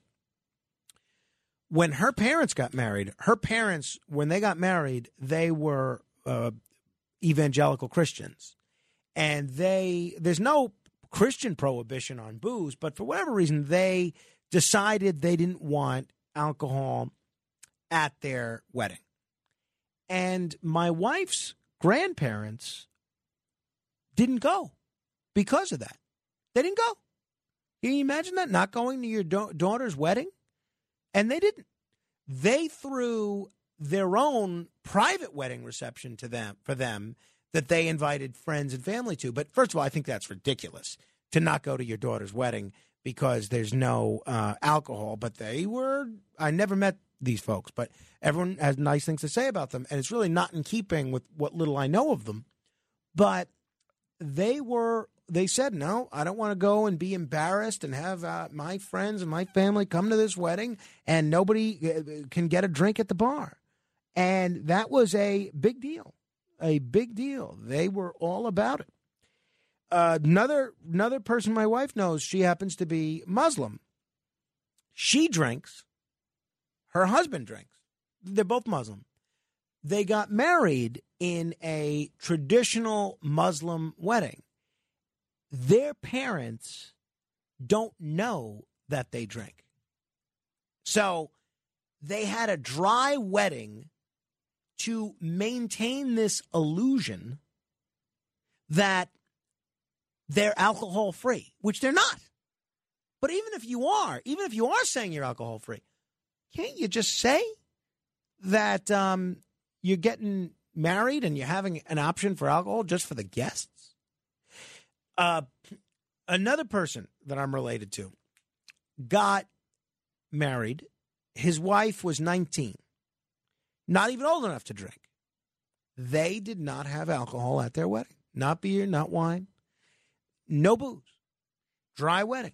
That, that was before it was fashionable. That was six or seven years ago, maybe more. And uh, no, it was more than that, maybe about 10 years ago. I think I would never do that. Even if you're in recovery, even if you're sober, I think it's a really selfish thing to do to your guests. What do you think? 800 848 9222. Again, some people may want to do it for cost. Some people may want to do it for religion. Some people may want to do it because they and their partner are both in recovery. I would never do it. And even I could certainly see a time when uh, I stopped drink and when I stop if I were to stop drinking. But if I threw a party, I would still have booze. You know, for instance, it's the same thing to some extent where if you're a vegetarian, are you really going to have a party and not serve meat? I, I mean, I think that's a little selfish too, honestly. meat is a staple. It's what a lot of people do expect, and I think people, you know, people would like that as at least an option. I uh, and that that does you know Tom Likus, who's been a guest on this show many times, the radio talk show host, he is on this very strict diet. No salt, no anything. I mean, it's just very. I, I don't even know the full restrictions of this of this diet that he's on, but he can eat almost nothing. And he had a Super Bowl party, and I said, "Do, do you have everybody eat that health food that you you know that you that you are eating with your diet?" And he said, "No. I mean, I'll have that kind of food, and people can have it, but I have regular food for them. There's chips, there's wings. People can have whatever they want." And we do the same thing, you know, in our house. Just because we don't eat something doesn't mean that uh, we wouldn't have it. What do you think of this dry wedding trend? Do you think this is something that is going to grow in popularity, this new sober curious movement? Or is this something that is a flash in the pan, a fad, as it were? 800 848 9222. 800 848 9222. Brandon is in New Jersey. Hello, Brandon. Hey, Frank. Hey. You trying to tell me you didn't have a single drink at your wedding? Come on. I um I I did not actually. I had um there there was an after party and then there was an after party after party. And I can assure you I'm more th- we got married uh during the day and uh I, at the after party I had a drink and then at the after party after party which was held by my friend John Tabacco threw- he threw that us beautiful party. Uh I had I had several drinks at that. Okay. All right. That sounds a little better. Yeah. no, but yeah, on topic, I think it's uh I think it's a travesty. You know, I think you do need a little bit of um, you know, alcohol to get everybody loosened up and have a good time. You know, it's part of the celebration. You need to have it. Yeah, and, and and I don't know if people give warnings when they're going to a dry wedding, but the wedding and thank you, Brandon. The wedding that I was describing before, um, that I was not present at, but my wife was. That was a dry wedding where the bride was nineteen. She said that what she and her family did, except for her mom, is they all drank in their hotel room. So, I mean, what's the point? Who are you really saving? I mean, I guess you're saving money, but uh, what's the point of even throwing a party? I mean, if, if you're that concerned with money, go elope. 800 848 9222. John is in Queens. Hello, John. Hey, Frank, how are you? I'm hanging in there, John. Attaboy. Hey, listen, I'm a wedding DJ, and a few years ago, I had to sit down with a mother who was so embarrassed about her daughter throwing a vegan wedding. It was awful. it was terrible, and even she was so she was so embarrassed. The bride wanted a vegan cake. Vegan cake? Mo- wow. Yeah, I didn't know they made a vegan cake, but that's where the the the mother drew the line at the vegan cake. She said, "No, no, no, you can have your vegan cake, but I gotta have a regular cake." Certainly, when I do these dry weddings and dry events and, and stuff like that, vegan wedding, people just look miserable. It's just awful. You should at least have something for your guests, at least beer and wine. Because Exactly. Exactly. it- And, and makes a big again, there's nothing wrong with beer and wine. You mean you get what you can afford, um, and you know, fine, beer and wine. You got to have something. I agree with you. But as far as that, look, and I understand that a lot of vegans are that way because um, it's not even necessarily for health reasons, but sometimes because they don't want animals killed or exploited. I get that. That being said, I, I think you know, give vegan options, but to have a completely vegan fr- wedding, I, I think is a little selfish, honestly. Um, and again, I realize it's about the couple getting married. I don't think it's appropriate. I, I think you got to give people a baseline of what they've come to expect at parties. If not, there ought to be warning after warning on that. 800 848 9222. Mike is in Pennsylvania. Hello, Mike. Hey, Frank. You know, I was hearing about the Christians not having booze. I mean, Jesus is first miracle is making booze at a wedding. Yeah, I, I said that. Wine. You're right. I was, you know, I was talking to my wife about that because she, uh, But, but um, here's the other yeah. the other thing too, Frank, is some people they might not have it. I wouldn't have it now because lawsuits. Somebody gets too drunk, has an accident, they'll come back and sue you, whether they're your friends or not. You know what I'm saying? Yeah, I, I guess. Um, I I, uh, I I hear that. I mean, I would think that probably. I'm not a lawyer, obviously, but I would think they'd be more likely to sue the venue as a social host problem. But hopefully, you know, uh, people can drink and travel responsibly. You don't have to get tanked, not everybody gets tanked. By the way, Jesus, that's a good point that uh, that he made there. Jesus was drunk a lot. Jesus was a very heavy drinker. In the book of Luke, chapter 7, verse 34, we read that Jesus' critics called him a drunkard. What did Jesus say in response? He didn't deny it. He never denied that at all. So he consumed copious amounts of alcohol if you read the uh, if you read the gospels 800-848-9222 jack is in new jersey hello jack Frank, I totally disagree with you, and I'll tell you why. You can't compare food with alcohol, and I'm going to tell you why. Because in a society, when we need something artificial to feel good, there's something wrong. When you come on my boat, there's no drinking. Okay? Uh, are you there? yeah i'm listening to you jack Oh, okay. Look at your life. If By the way, you have to remind me not to "Oh, agree to any boat drinking," invitations from you Jack. know there's something wrong with that, right? Alcohol is poison. If you take alcohol in the purest form, it'll kill you, right? Because it's poison. So you mean to tell me to have a good time? Because every time I see alcohol at any party, especially like my son's birthday parties for the kids, the adults get drunk, there's fights. Oh, that's a nice thing for the kids to see all that nonsense, right? Alcohol, to me, always leads to problems. Okay? I don't see anything wrong with having a wedding and everybody having a good time, laughing, dancing, singing, without artificial feel good. What do you think of that? Well, Jack, I um look, I certainly don't think that people um need to drink at a wedding. I, I certainly don't think that people should g- do as you just described, and I've seen that too. Get drunk in front of their uh, children or their family members and things of that nature. And I get exactly what you're saying.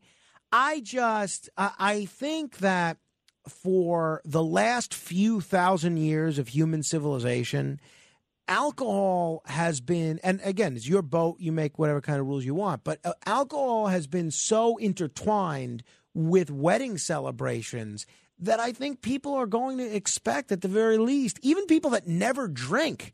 They'll have a glass of, of, of wine or champagne at their at their family member's wedding. I, I just think that um, if you want to steer people away from that, even then maybe you have a cash bar. But uh, I, I I disagree with you. I totally hear where you're coming I from, Jack. What you're doing is rationalizing the wrong for right. That's what we always do. Did you ever see the movie uh, Midnight Express when he's in court Yes. telling the IRAB judges what's popular is the law, and when it's not so popular, it's against the law, right? You know, that's a good point. Maybe that is what I'm doing, uh, Jack. You might be right. Look, I can't argue with you what you're saying. Alcohol is bad for you. It's empty calories, makes you do stupid things, kills brain cells. I get that. He's right. Um, but I still, I just would never do this. I just, I, I and there's no amount of convincing that, no amount of logic that you could throw my way that would alter my view. 800 848 9222. Matt Blaze, where are you on this? I think it's a little kooky. I mean, I'm not a big drinker, but I would never I know, have. that's a, why I asked I would never have a party and not have alcohol at the party. I, I wouldn't do it. It's just. I, when you have a party, people expect there to be drinks. And not to say it makes it more fun, but it does loosen people up. It gets people in the mood to have a good time. And it's just nothing wrong with it. By the logic of saying everybody does stupid things and there's fights. It's like that's like saying every time there's a wedding with alcohol, there's a fight at the wedding. I've DJed a lot of weddings, and I don't think I've I, I even remember ever there being a fight because two people got drunk at the wedding. Uh, same here. And I was in the wedding videography business and the event videography business, a lot of bar mitzvahs, things like that. And I've certainly been to more than my fair share as a guest, as a groomsman, and at least one as a groom. And I um, have never seen any fights at weddings. Here is some audio from um, one of the couples that was profiled on ABC News' Good Morning America. I believe this is uh, either Kathleen or John Bohatch. They had a dry wedding in Northern California in front of 150 friends and family, but left booze off the invite list. No one had an issue with there not being alcohol. People were just happy to be there. When I was t- talking to my friends, they were very open to the idea. They're like, okay, it's, I mean, it's your wedding, it's your special day. Now they're right. It is their wedding. It is your special day. And if you care about them, you know, you go and support them. But uh, it's just, you know what it is? It's annoying. It's annoying. It really is. That's the best I uh, description I could give for this. Uh, Kenneth, uh, where are you on this? I was just gonna say you, you got to have an open bar too. It can't be a cash bar. in Yeah, terms of- well, I- I get the alcohol thing. I agree. I agree. I agree. I mean, and to have no, I'd per, obviously prefer a cash bar over no alcohol Same. at all. Right, Because right. that's just absurd. Yeah, um, it, 100%. Could not agree more. Uh, Paul is on Staten Island. Hello, Paul. Hello, Frank. Paul. Can you hear me? Yeah, sorry. Let me get you on speak. I'm sorry, brother. I'm in the truck working. I Not as sorry as I am, believe me. I'm sorry. But listen, this is the most selfish thing I ever heard in my life. It- It's another case of imposing your will on other people. It's not even the fact of getting drunk. Certain wines complement certain foods. You know what I'm trying to say? Well, that's a great point. That's true, but I mean, you you, don't have to have the wine. The people will say. Um, but what about? No, and some people only only drink at, at weddings. So but your last call saying it's poison. Yeah, it's poison. But the couple of times a year that you're going to drink out of that you're waiting for a wedding to drink is not going to kill you. Well, and you know what? Even Jesus drank. like you were saying, even Jesus drank. And and you know what? You know what, Paul? My view is, if you don't want to drink alcohol, don't drink alcohol. Nobody's forcing anybody to drink it. A hundred percent. You're hundred percent right. One hundred percent. Thank God I don't know anyone like this because I would I would I wouldn't talk to them no more. Well, I mean, I think that's a It's little very extreme. selfish to me. Paul, if you Well, have think about it, they're imposing their will on other people. I know, I know, but I, I and uh, I, I I hear you, but I, I mean, I would clearly, if you're friends with someone, you're friends with them for a reason. I wouldn't end a friendship or, or a, a family relationship because of a, a decision got a about point. it. Uh, Paul, if you have a boat, invite me on it. I'm going to go on your boat when Jack invites me on his. 800-848-9222. Joe is in New Jersey. Hello, Joe. Hey, Big Dan, how you doing this morning? Yeah. Hey, uh, did you say Big I- Dan? Is that what you said? Pardon, big man. Oh, Big Man. Okay, got it. Okay. There you go. Hey, I'm a recovering alcoholic. Uh, I haven't had a drink in uh, about ten years. Uh, I really loused myself up, to say the very least. But I have to say this: that uh, I'm very happy where I am today. But I would never, ever, ever consider throwing a party, an affair, etc., and not allowing my guests to, you know, en- enjoy themselves. Which, by the way, would be the serving of liquor, food, etc., that they would appreciate. It's not my con- issue. Is the fact that I abused it and I cannot drink anymore. Well, that. And I'm glad you called, um, Larry, because I've known many people that have um, been. Uh, excuse me, uh, I was getting an email about Larry snoring. Joe, um, I I, uh, I was. Um, I've known a lot of people that have been in recovery over the years, and I know how difficult that is. And I'm glad you're doing well with it, and I'm glad you recognize that you had a problem. But I don't think any of the people that I know that don't drink would ever do this. Honestly, I don't think they would ever have a party and not have booze as an option. At the very least, beer. Uh, I was at a wedding um, last summer, and they didn't have any liquor. They just had beer, and you know what? It was fine. Uh, People people had a great time. Thanks, Joe. Eight hundred eight. Good luck with everything you're you're going through. 800 848 9222. Rob, what's on your mind? Hi, Frank. Uh, I think you hit it on the head. Annoying is the perfect word, and I think I wouldn't. I don't even know if I'd go. Don't get me wrong. I'm not going to lose a friendship over it, but I think it's ridiculous. I don't know where the conversation started because I just put the radio on. I haven't listened to you in a little bit, but annoying is perfect. Have a great day, Frank. Thank you, Rob. Jack. I'm still here, brother. All right, Jack. What, what's your comment? Comment is you are spot on. Spot on. If you can't pay for it, you know. See, I hate that it's the confused right. People that always say that I'm spot on. It's never the people that Some are uh, people like on their A game. to have a drink when when they go to a wedding. It's rude. That would be my point. Yeah, I'm with you, Jack. Thank you. Uh, appreciate that. Uh, yeah, somebody else emailed me. If someone leaves a wedding drunk and gets in an accident, can the married couple be sued? Well, look, anybody can be sued, but I don't think they would be held liable. I think that would be, and I mean, unless they uh, it was at their house or something.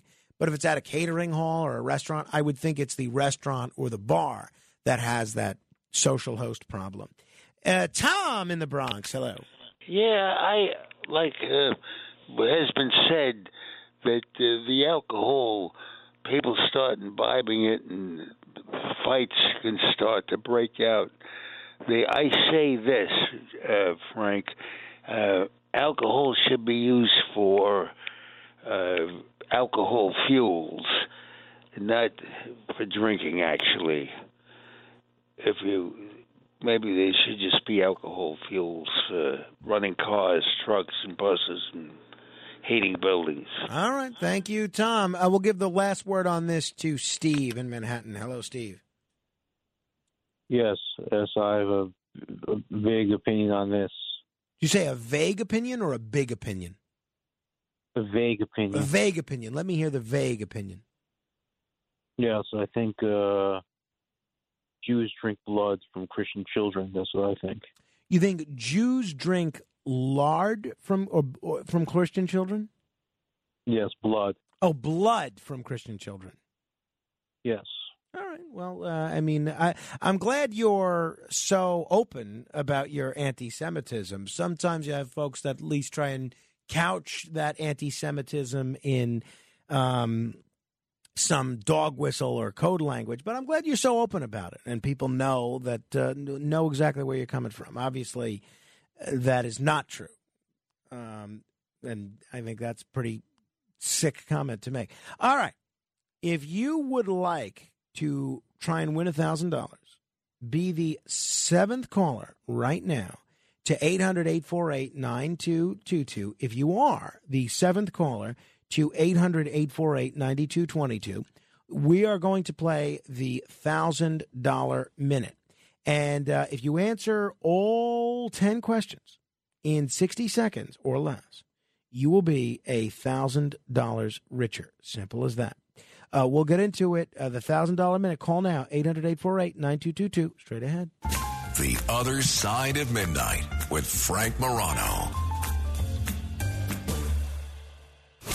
It's The Other Side of Midnight with Frank Morano. I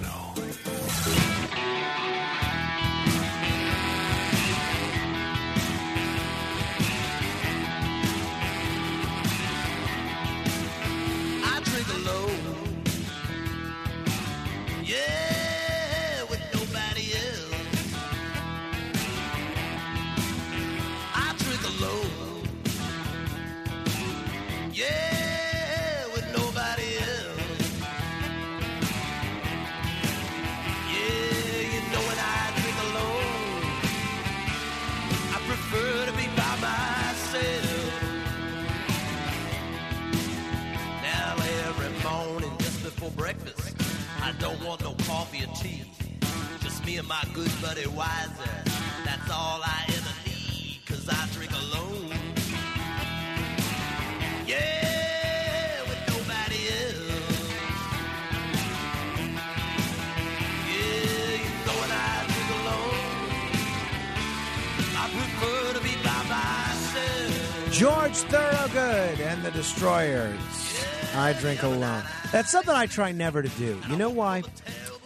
Because of the William Shatner movie Free Enterprise. And Shatner, who plays a version of himself, is uh, at a bar, and these two big Shatner fans run into him at the bar. And um, I said, Bill, what are you doing here? And he says, Well, if all goes according to plan, I'll include, I'll uh, consume cop- uh, large amounts of alcohol. And he says, But why would you drink here? Well, you could drink anywhere. Why wouldn't you drink home? And Bill says, Well, that's called alcoholism. So that's always stuck in my brain. So I try not to do that George Thorogood um, situation and drink alone. Um, all right. Without further ado, it is time for us to give one lucky, lucky person an opportunity to win some money. It is time for.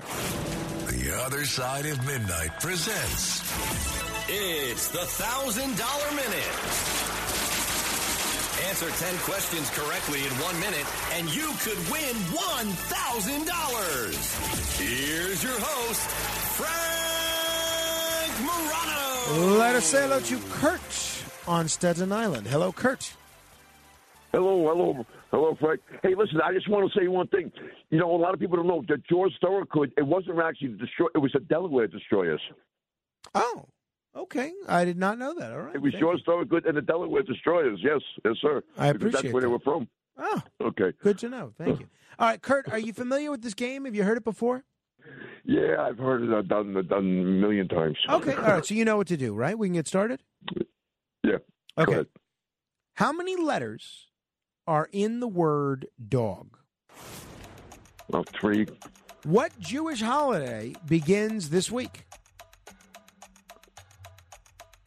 Oh boy, that one I don't know. Oh, come on, you know it. They eat matzah. No unleavened bread. No leavened bread. It's everything's got to be kosher. Oh, oh, Passover.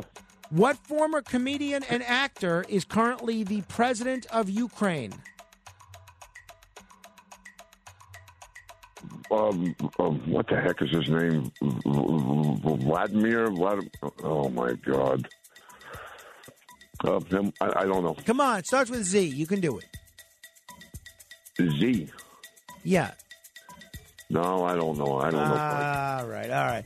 Uh, you didn't make it to the James Madison question. Zelensky, Volodymyr Zelensky. Oh, Zelensky. Yeah, yeah. See, and I, know- you know, I, mean, I, I, just, I drew a blank. That's all. I, that's what happens. That's what happens. Uh, don't beat yourself up over it. But you knew it as soon No, as I, I said it, right? Hey, listen, I won't. Huh? You knew it as soon as I said it, right? That it was Zelensky. Yeah, yeah, Zelensky. But I Yeah, find it so blank. interesting, though, Kurt, though, that you were you were quick enough to immediately remember George Thorogood and the Delaware Destroyers. But Zelensky, whose name I hear 500 times a day, I hear his name in my sleep. And, you know, I do.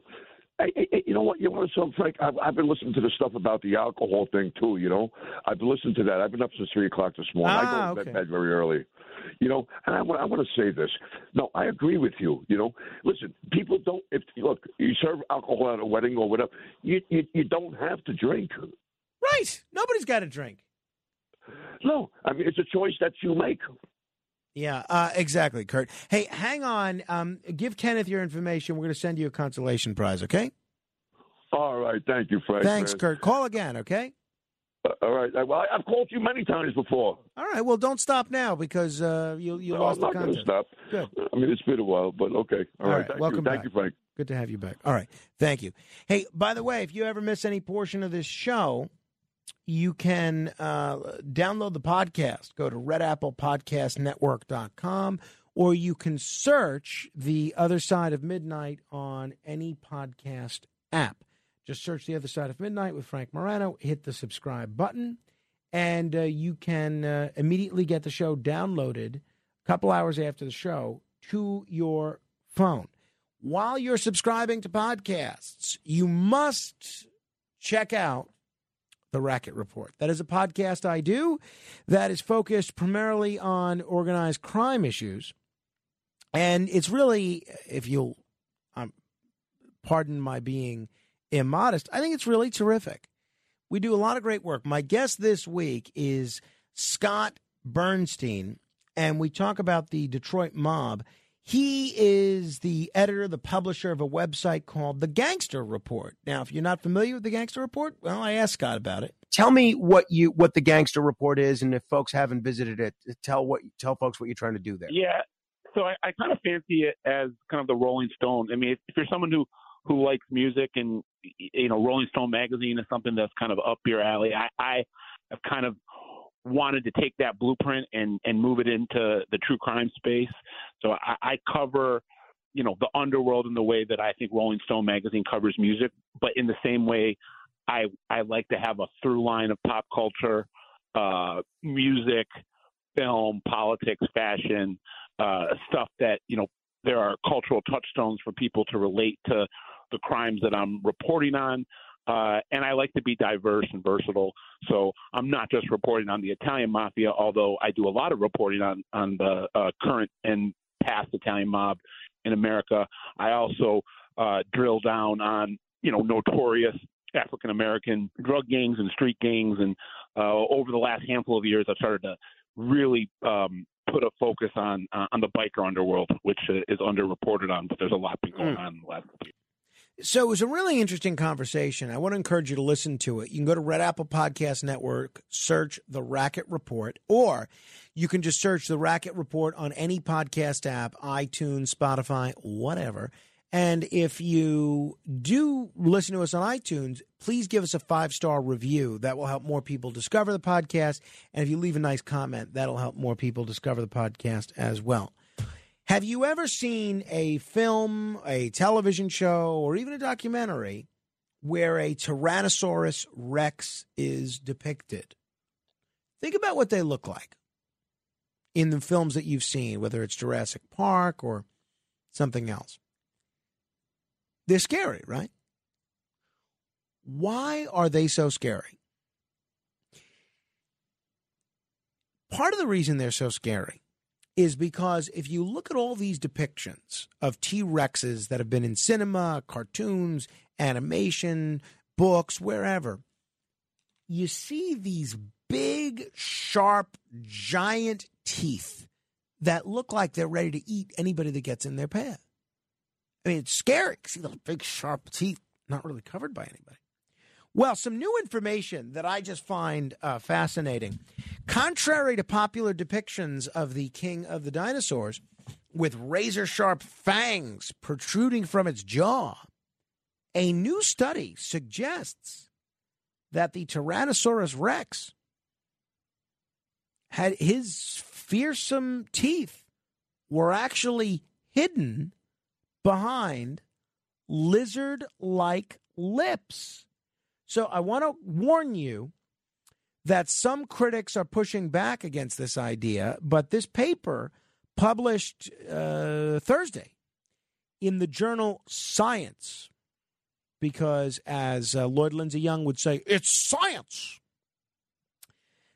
proposes a change in how the world sees T Rex. It might be time to shift the toothy imagining of the dinosaur that filmmakers have picked up on, leading to great depictions like uh, Jurassic Park. Robert Reisz, a paleontologist at the University of Toronto, co wrote this paper. He told the Washington Post there were lots of monster movies with toothy dinosaurs, but the Jurassic Park series specifically made him groan and moan about the multitude of errors and inaccuracies that started us talking about this issue. So before this study, scientists thought the T Rex had a mouth similar to a crocodile's, in which the teeth are visible even when the jaw is shut. And if you look at a crocodile's mouth, it's pretty scary too, right? But given the close relation um, between the reptiles, this hypothesis made sense. After all, nobody's actually seen a T Rex. Furthermore, many paleontologists believed that T Rex teeth were simply too large not to poke out of the dinosaurs' mouths. Some Tyrannosaurus teeth might have been longer than six inches. Think about that a tooth bigger than six inches. That's according to um, the best guesses that we have. However, a tooth from a relative of the T Rex, uh, the T Rex, named the Das, Pla- Daspletosaurus provided a key piece of evidence in support of lips. The scientists embedded the tooth in resin and they used a diamond studded saw to slice it. They realized that the tooth's enamel lacked significant wear. Had the dinosaur's tooth been exposed to dry air in a lip free mouth, the way, say, a crocodile's are, its enamel would have been more degraded, according to scientists. After all, if you look at a crocodile's teeth, they suffer lots of damage. I mean, you you take a crocodile to a dentist, and that dentist looks at you as if you've just bought them a new yacht because there is a lifetime of dental work with that crocodile. After all, these crocodilian teeth suffer all sorts of damage due to their lack of protection from lips or lip like tissue. An American alligator might go through some 3,000 teeth in its lifetime, but the T Rex required about two years to replace just one tooth. This suggests that these dinosaurs needed lips to preserve their fangs. Additionally, the team compared skull lengths and tooth sizes of more than 20 fossilized dinosaurs and several other lizard species. And they found that, like the Komodo dragon, the T Rex could seemingly fit its chompers behind a lipped mouth. So, this study challenges the media portrayals of the T Rex's toothy grin. But it's not the first time that we've heard this. People have theorized this before. In the past several years, paleontologists proposed that the T Rex couldn't run and had a larger tail than previously thought. You know, you know how they go back and edit these movies? How they took Donald Trump out of Home Alone 2, Lost in New York, how they, they go back and edit all this stuff for to make it fit with the PC depictions of the day. They they don't show that episode of The Office anymore where it's a diversity training day. I think they ought to go back and remake Jurassic Park and digitally edit out the T Rex. I'm not joking about this, by the way. I'm going to write a letter to Steven Spielberg and suggest this. They ought to digitally edit out the T Rex and replace it with a T Rex that has lips. Is the movie less scary because of it? Is it less enjoyable? Maybe. But I think accuracy should count for something. People should know that if they try to bring back the T Rex through some cloning experiment gone awry, that it's going to have lips. It's my take. So some people are saying that they don't find this persuasive. I happen to. So 800 848 9222. We're going to do 15 seconds of fame in a moment. I want to wish a happy birthday to political consultant uh, Rick Shaftan. He was sort of a legendary New Jersey political consultant, but uh, I think he moved to the Carolinas. I think he sent me a message on Facebook Messenger the other day, now that I think about it, wanting to come on the show. By the way, if you send me a message on Facebook Messenger, I probably will not check it. Um, the best way to reach me, if you want to reach me, email frank.morano at wabcradio.com. Second best way to reach me, SMS text message 816 8 Morano. Third best way to reach me is direct message on Twitter at Frank M O R A N O. After that, you're not going to reach me unless you run into me, in which case you'll be lucky. I'll give you a pen. Um, so happy birthday, Rick Shaftan. Also, a happy birthday to Len Bernardo. Uh, Len Bernardo is an old friend of mine for when we were active in the Independence Party together. He's still very active in local affairs. His wife is an elected official up uh, upstate, I think either in Ulster or Dutchess County. A great guy and um, a, a, really just a wonderful guy and a smart guy too. So um, he's uh, happy birthday to him. I hope everybody's doing something fun today. And uh, if it's your birthday today, you are celebrating with none other than Robert Downey Jr., Iron Man himself. Um, and so happy birthday to all the And Clive Davis turning 90 today. So happy birthday to him. And um, well, that's really it's really kind of it in terms of major birthdays, I believe. 800 848 9222. If you want to be heard for 15 seconds, now is the time. 800 848 9222. 15 seconds of fame straight ahead. The other side of midnight. It's the other side of midnight with Frank Morano.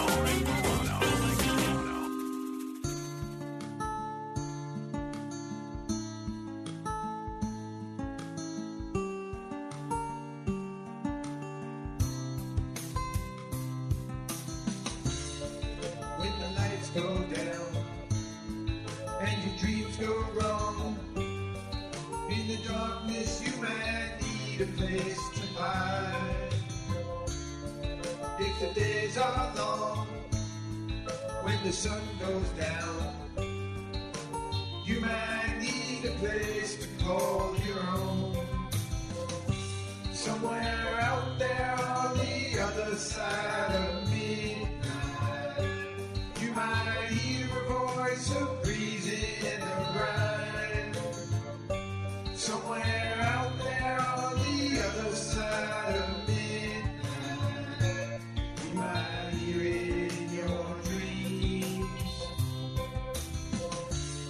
Uh, this is The Other Side of Midnight from Stevie G and the Teetotalers.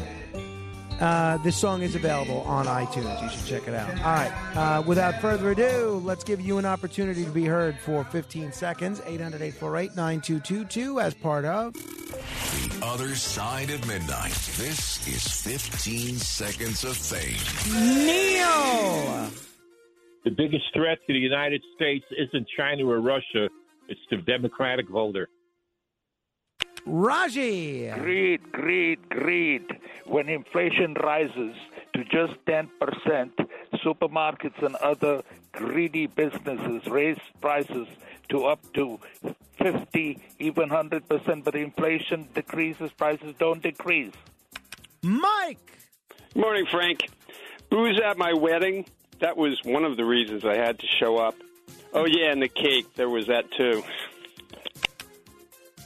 Leo. Good morning. Even though I almost don't drink, wedding without alcohol is like beer without foam. Uh, if the people, because it's their day, force the relatives not to drink, it's going to create bad blood down the road. Robert.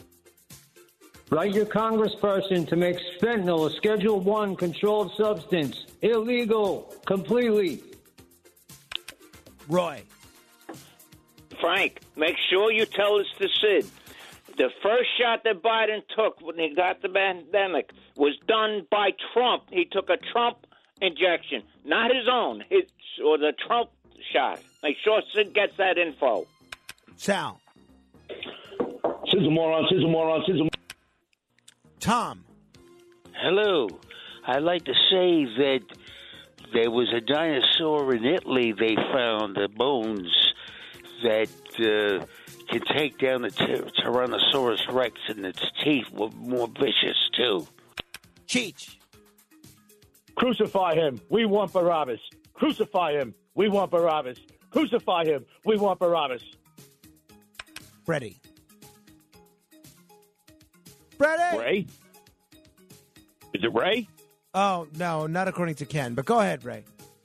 Oh, uh, yeah, John Fetterman hid that he suffered from depression for a long time from the American people, the Pennsylvania voters, so I wouldn't hold him up that high. Thank you. Thank you, Ray. All right, that about slams the lid on things for today. Tomorrow, action packed show. I'm going to play you some fun presidential audio. Dr. Sky on this crew that's going to space. AI updates, AI updates, and was Leonardo da Vinci the son of a slave? We'll get into it. Frank Morano, good day.